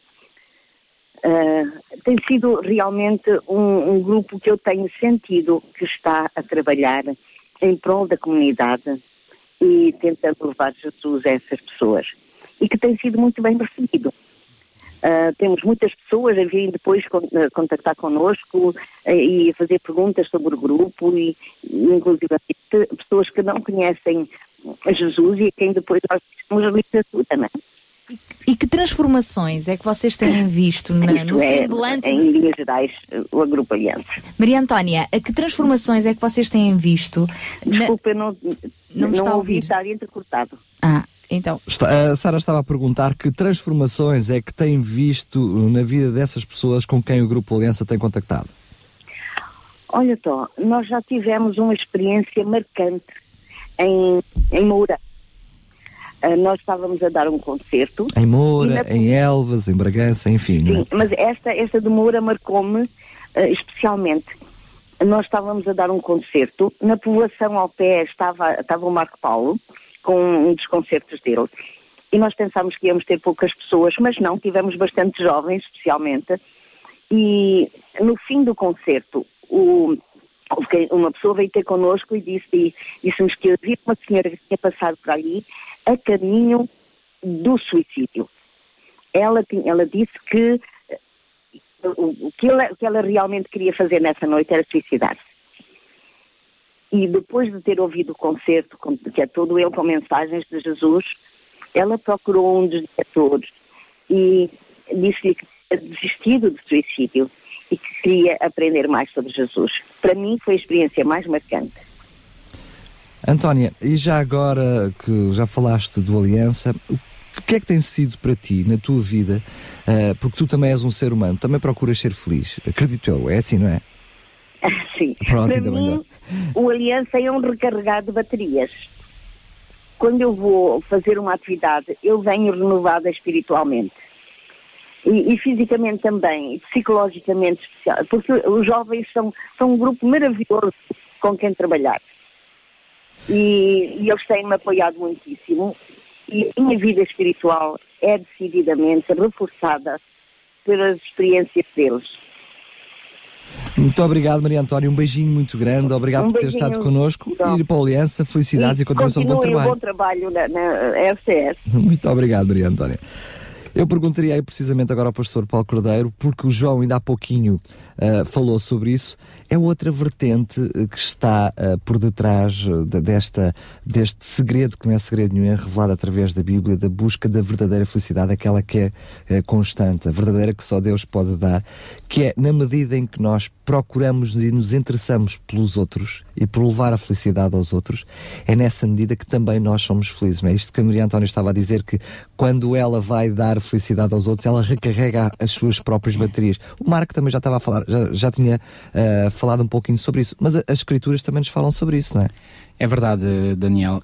Eh, Eu li uma vez uma história muito interessante e em poucos segundos eu vou contá-la de um homem que estava a atravessar um campo gelado. E eu tive uma vez uma experiência de estar a atravessar um campo gelado na Suíça e, e estava a ver que não conseguia chegar ao final porque o frio era imenso, terrível e já me estava a bloquear as pernas. E essa história que eu li é precisamente de um homem que estava a atravessar um campo gelado e que finalmente não aguentou mais e caiu para o chão. Ele pensou, eu vou aqui morrer. Entretanto, quando ele estava ah, já a pensar que ia morrer, ele ouviu uns gemidos. E quando ele ouviu os gemidos, ele pensou, mas parece os gemidos de alguém, de uma pessoa. Então ele levantou-se e procurou ir na direção de onde ele ouvia os gemidos e encontrou o indivíduo também caído. E imediatamente ele pensou, mas eu tenho que fazer alguma coisa por este indivíduo. E então ele procurou colocá-lo às costas, conseguiu colocá-lo às costas e começou a caminhar por aquele campo gelado. Ele disse, eu tenho que chegar a algum lado para salvar este indivíduo. E acontece que depois ao fundo ele vê- uma, uma, uma, uma luz e ele procura dirigir-se para essa luz, eh, reconhecendo que aí poderia encontrar abrigo e finalmente ele caminha, caminha e finalmente chega àquele local, morava aí alguém que os acolheu, era uma casa que estava bem aquecida e só quando ele lá chegou é que de repente, como um raio que lhe veio à mente, ele pensou: então, mas eu não conseguia andar sozinho e fui capaz de conduzir um outro homem às costas? Ou seja, e o com a- calor de um aqueceu o outro. é? Exatamente, o calor de um e o esforço maior que ele teve que fazer para carregar o outro fez com que os seus músculos tivessem que aquecer mais e ele assim salvou-se. Ou seja, qual é a lição que nós retiramos desta história? Porque a preocupação dele foi salvar o outro, ele salvou-se ele próprio. Onde está então o nosso foco, não é? Exatamente. Nas coisas exteriores ou no que está cá dentro. Estamos mesmo a terminar o nosso programa de hoje a falarmos sobre a alegria no sofrimento. Eu queria rapidamente ler aqui uma mensagem que recebemos pelo Facebook ah, da nossa ouvinte Yol Martins. Olá, Yol. Obrigada pela participação. Ela escreveu o seguinte: E disse-me, portanto, ela começou por citar um versículo bíblico que diz: A minha graça te basta, porque o meu poder se aperfeiçoa na fraqueza. De boa vontade, pois, me gloriarei nas minhas fraquezas, para que em mim habite o poder de Cristo. São palavras do apóstolo Paulo e depois ela faz o seguinte comentário então a esta frase, portanto, na qual Deus diz ao apóstolo Paulo que a Deus na vida dele lhe basta. E o apóstolo responde que realmente que é na sua fraqueza que vê a força de Cristo. Aí ela escreve o seguinte comentário: Quando algo corre mal ou estou muito triste, este versículo enche-me de esperança, pois sei que mesmo nesses momentos o meu amado Jesus está comigo e me sustém. Beijinhos para vocês. Obrigada, El, por partilhar este seu testemunho e que possamos também recordar estas palavras de Deus. A minha graça te basta. A presença dele na nossa vida basta-nos para que realmente possamos encontrar força e alegria. Marco, para terminar. Uh, o apóstolo Paulo uh, cita Jesus em Atos uh, 20, 35. Tenho-vos mostrado em tudo que, trabalhando assim, é mister socorrer os necessitados e recordar as palavras do próprio Senhor Jesus. Mais bem-aventurado é dar que receber. E está provado cientificamente, socialmente, uh, que pessoas, independente de ser cristão ou não cristão, acreditam em Deus, seja o que for, pessoas uh, oferecem, dedicam tempo como voluntário, seja for, para ajudar a servir outras pessoas. E quando são perguntados por que, que eles fazem isso, uma das respostas mais uh, uh, comuns é porque eu sinto-me muito bem, muito satisfeito, alegre ou feliz por aquilo que eu consegui fazer. Mas o que está a acontecer de alguma forma é, é como a história é que quando nós damos aos outros ocupamos com os outros duas coisas acontecem, como na história. Tiramos o foco de nós mesmos, os uhum. nossos próprios problemas, uhum, uhum. ao focar no outro e nos problemas do outro e socorrer o outro. E os nossos problemas acabamos, muitas vezes, desaparecer completamente. Uhum. Porque, principalmente, são uh, mentais, focos, escolhas que nós habitualmente temos feito continuamente. Depressão, seja o que for, porque continuando a fazer a mesma coisa, pensando a mesma coisa, da mesma maneira, e Deus nos liberta disso ao apresentar uma escolha que nós podemos encontrar em Jesus e na palavra de Deus. Amém. Obrigada, Marca, então, por uh, ter concluído assim o raciocínio, o nosso palhaço, que também fala a verdade fala a sério da Operação Nariz Vermelho e de volta e meia, claro que é sempre bem-vindo aqui ao nosso Sintra Compaixão. Pastor Paulo Cordeiro, também mesmo para rematar este nosso assunto? É, bom, é, eu diria que o essencial foi dito. É, a única coisa que eu gostaria de dizer para terminar é fazer um apelo a cada um dos nossos ouvintes para que realmente, e pegando nas palavras do Marca, saia de si mesmo e concentre-se mais nos outros do que em si mesmo. A lei do serviço é a lei da palavra de Deus. Hum todo, toda a divindade, todos os seres angelicais trabalham com o objetivo, servir os outros. Aliás, o próprio Jesus disse, eu não vim para ser servido, mas para servir. Portanto, quando nós descentralizamos nós próprios e centralizamos no outro, é aí que nós encontramos a verdadeira alegria e a verdadeira felicidade. Faça este desafio a cada um dos nossos prezados ouvintes. Vamos a isso, Amém. seguir neste caminho da felicidade. João Barros. Bem, eu diria a mesma coisa que o professor Paulo Cordeiro acabou de dizer, não é? O essencial foi dito mesmo eh, e eu quero reforçar esta, esta última eh, esta última colocação eh, do servir. Nós, na sociedade, procuramos liderar, procuramos sempre destacarmos, procuramos estar em poleiros, procuramos ser maiores que os outros, procuramos ser uh, mais espertos, mais inteligentes, mais isto, mais aquilo, uh, em muitos aspectos. Não digo isto com um tom de crítica, digo que é, é uma observação da sociedade, da natureza humana, não é? Uh, o antídoto é o serviço. Uhum. É servindo que nós encontramos realmente quem nós somos, o porquê que estamos aqui nesta terra, o que Deus espera de nós, o propósito de Deus para a nossa vida. Uh, eu prefiro conhecer o propósito de Deus para a minha vida do que o propósito do meu patrão para a minha vida, ou o propósito do, Mas é meu, melhor começares do a pensar nisso. primeiro-ministro deste país para a minha vida. Mas se- aceita as regras, não. Eh, convém nós eh, irmos à fonte eh, Claro. e a fonte nós a encontramos em Deus, sem dúvida nenhuma. E é servindo que nos encontramos com Deus muitas vezes. Eh, para todos os nossos ouvintes que muitas vezes se interrogam, mas como é que eu posso encontrar-me com Deus? Pois olha, o servir leva ao encontro com Deus, sem dúvida nenhuma. Quando faz a um ou outro desses mais pequenos. Exatamente. A mim o fizeste. Exatamente. Obrigada então, João Barros, mais uma vez. Na próxima sexta-feira temos aqui encontro marcado. Pastor Paulo Cordeiro, que também voltará a estar connosco na quarta-feira, não é? Terça, terça. Terça-feira. Terça-feira. Ah, às 5 às cinco Cinco, da tarde, cinco. com o Daniel Galaio e ah, o Marco. Quarta-feira depois às nove e depois E o Marco estará connosco um dia destes. Por aí. Obrigada então. É no verdade. hospital mais próximo de si. Ora, com o nariz vermelho, bem disfarçado, mas com a mesma essência, com o mesmo amor e com a mesma alegria. A alegria foi então o tema do nosso programa de hoje.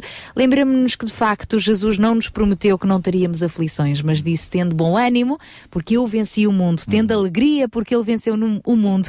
E mesmo para terminar, eu gostava só de, de pensar, de deixar uma ilustração para deixar os nossos ouvintes a pensar. Às vezes, a tristeza, as aflições, as crises são apenas o papel de embrulho de algo novo que Deus quer fazer na nossa vida. Lá dentro está o verdadeiro presente. Não se esqueça, Jesus está connosco. Vamos continuar alegres na presença de Deus, Daniel. Vamos sim, vamos continuar com mais programa. Vai ser assim durante a tarde de hoje. A RCS. Agradecemos do seu lado a companhia, agradecemos também as respostas aos apelos que ahm, já recebemos. E lembrar que o Sintra Compaixão programa termina agora, ele pode ficar, vai ficar disponível em podcast, mas o verdadeiro espírito da compaixão que esse possa perdurar no seu coração. Então até à próxima sexta-feira, se Deus quiser, com o Sintra Compaixão. Sabia que em Sintra, cerca de 10 mil alunos do primeiro ciclo e pré-escolar são carenciados e que duas famílias por dia vêm as suas casas penhoradas? Todos os dias há alguém a precisar de ajuda e você pode ser a solução. Sintra Compaixão, o programa da RCS que abre portas à solidariedade. Sexta-feira, das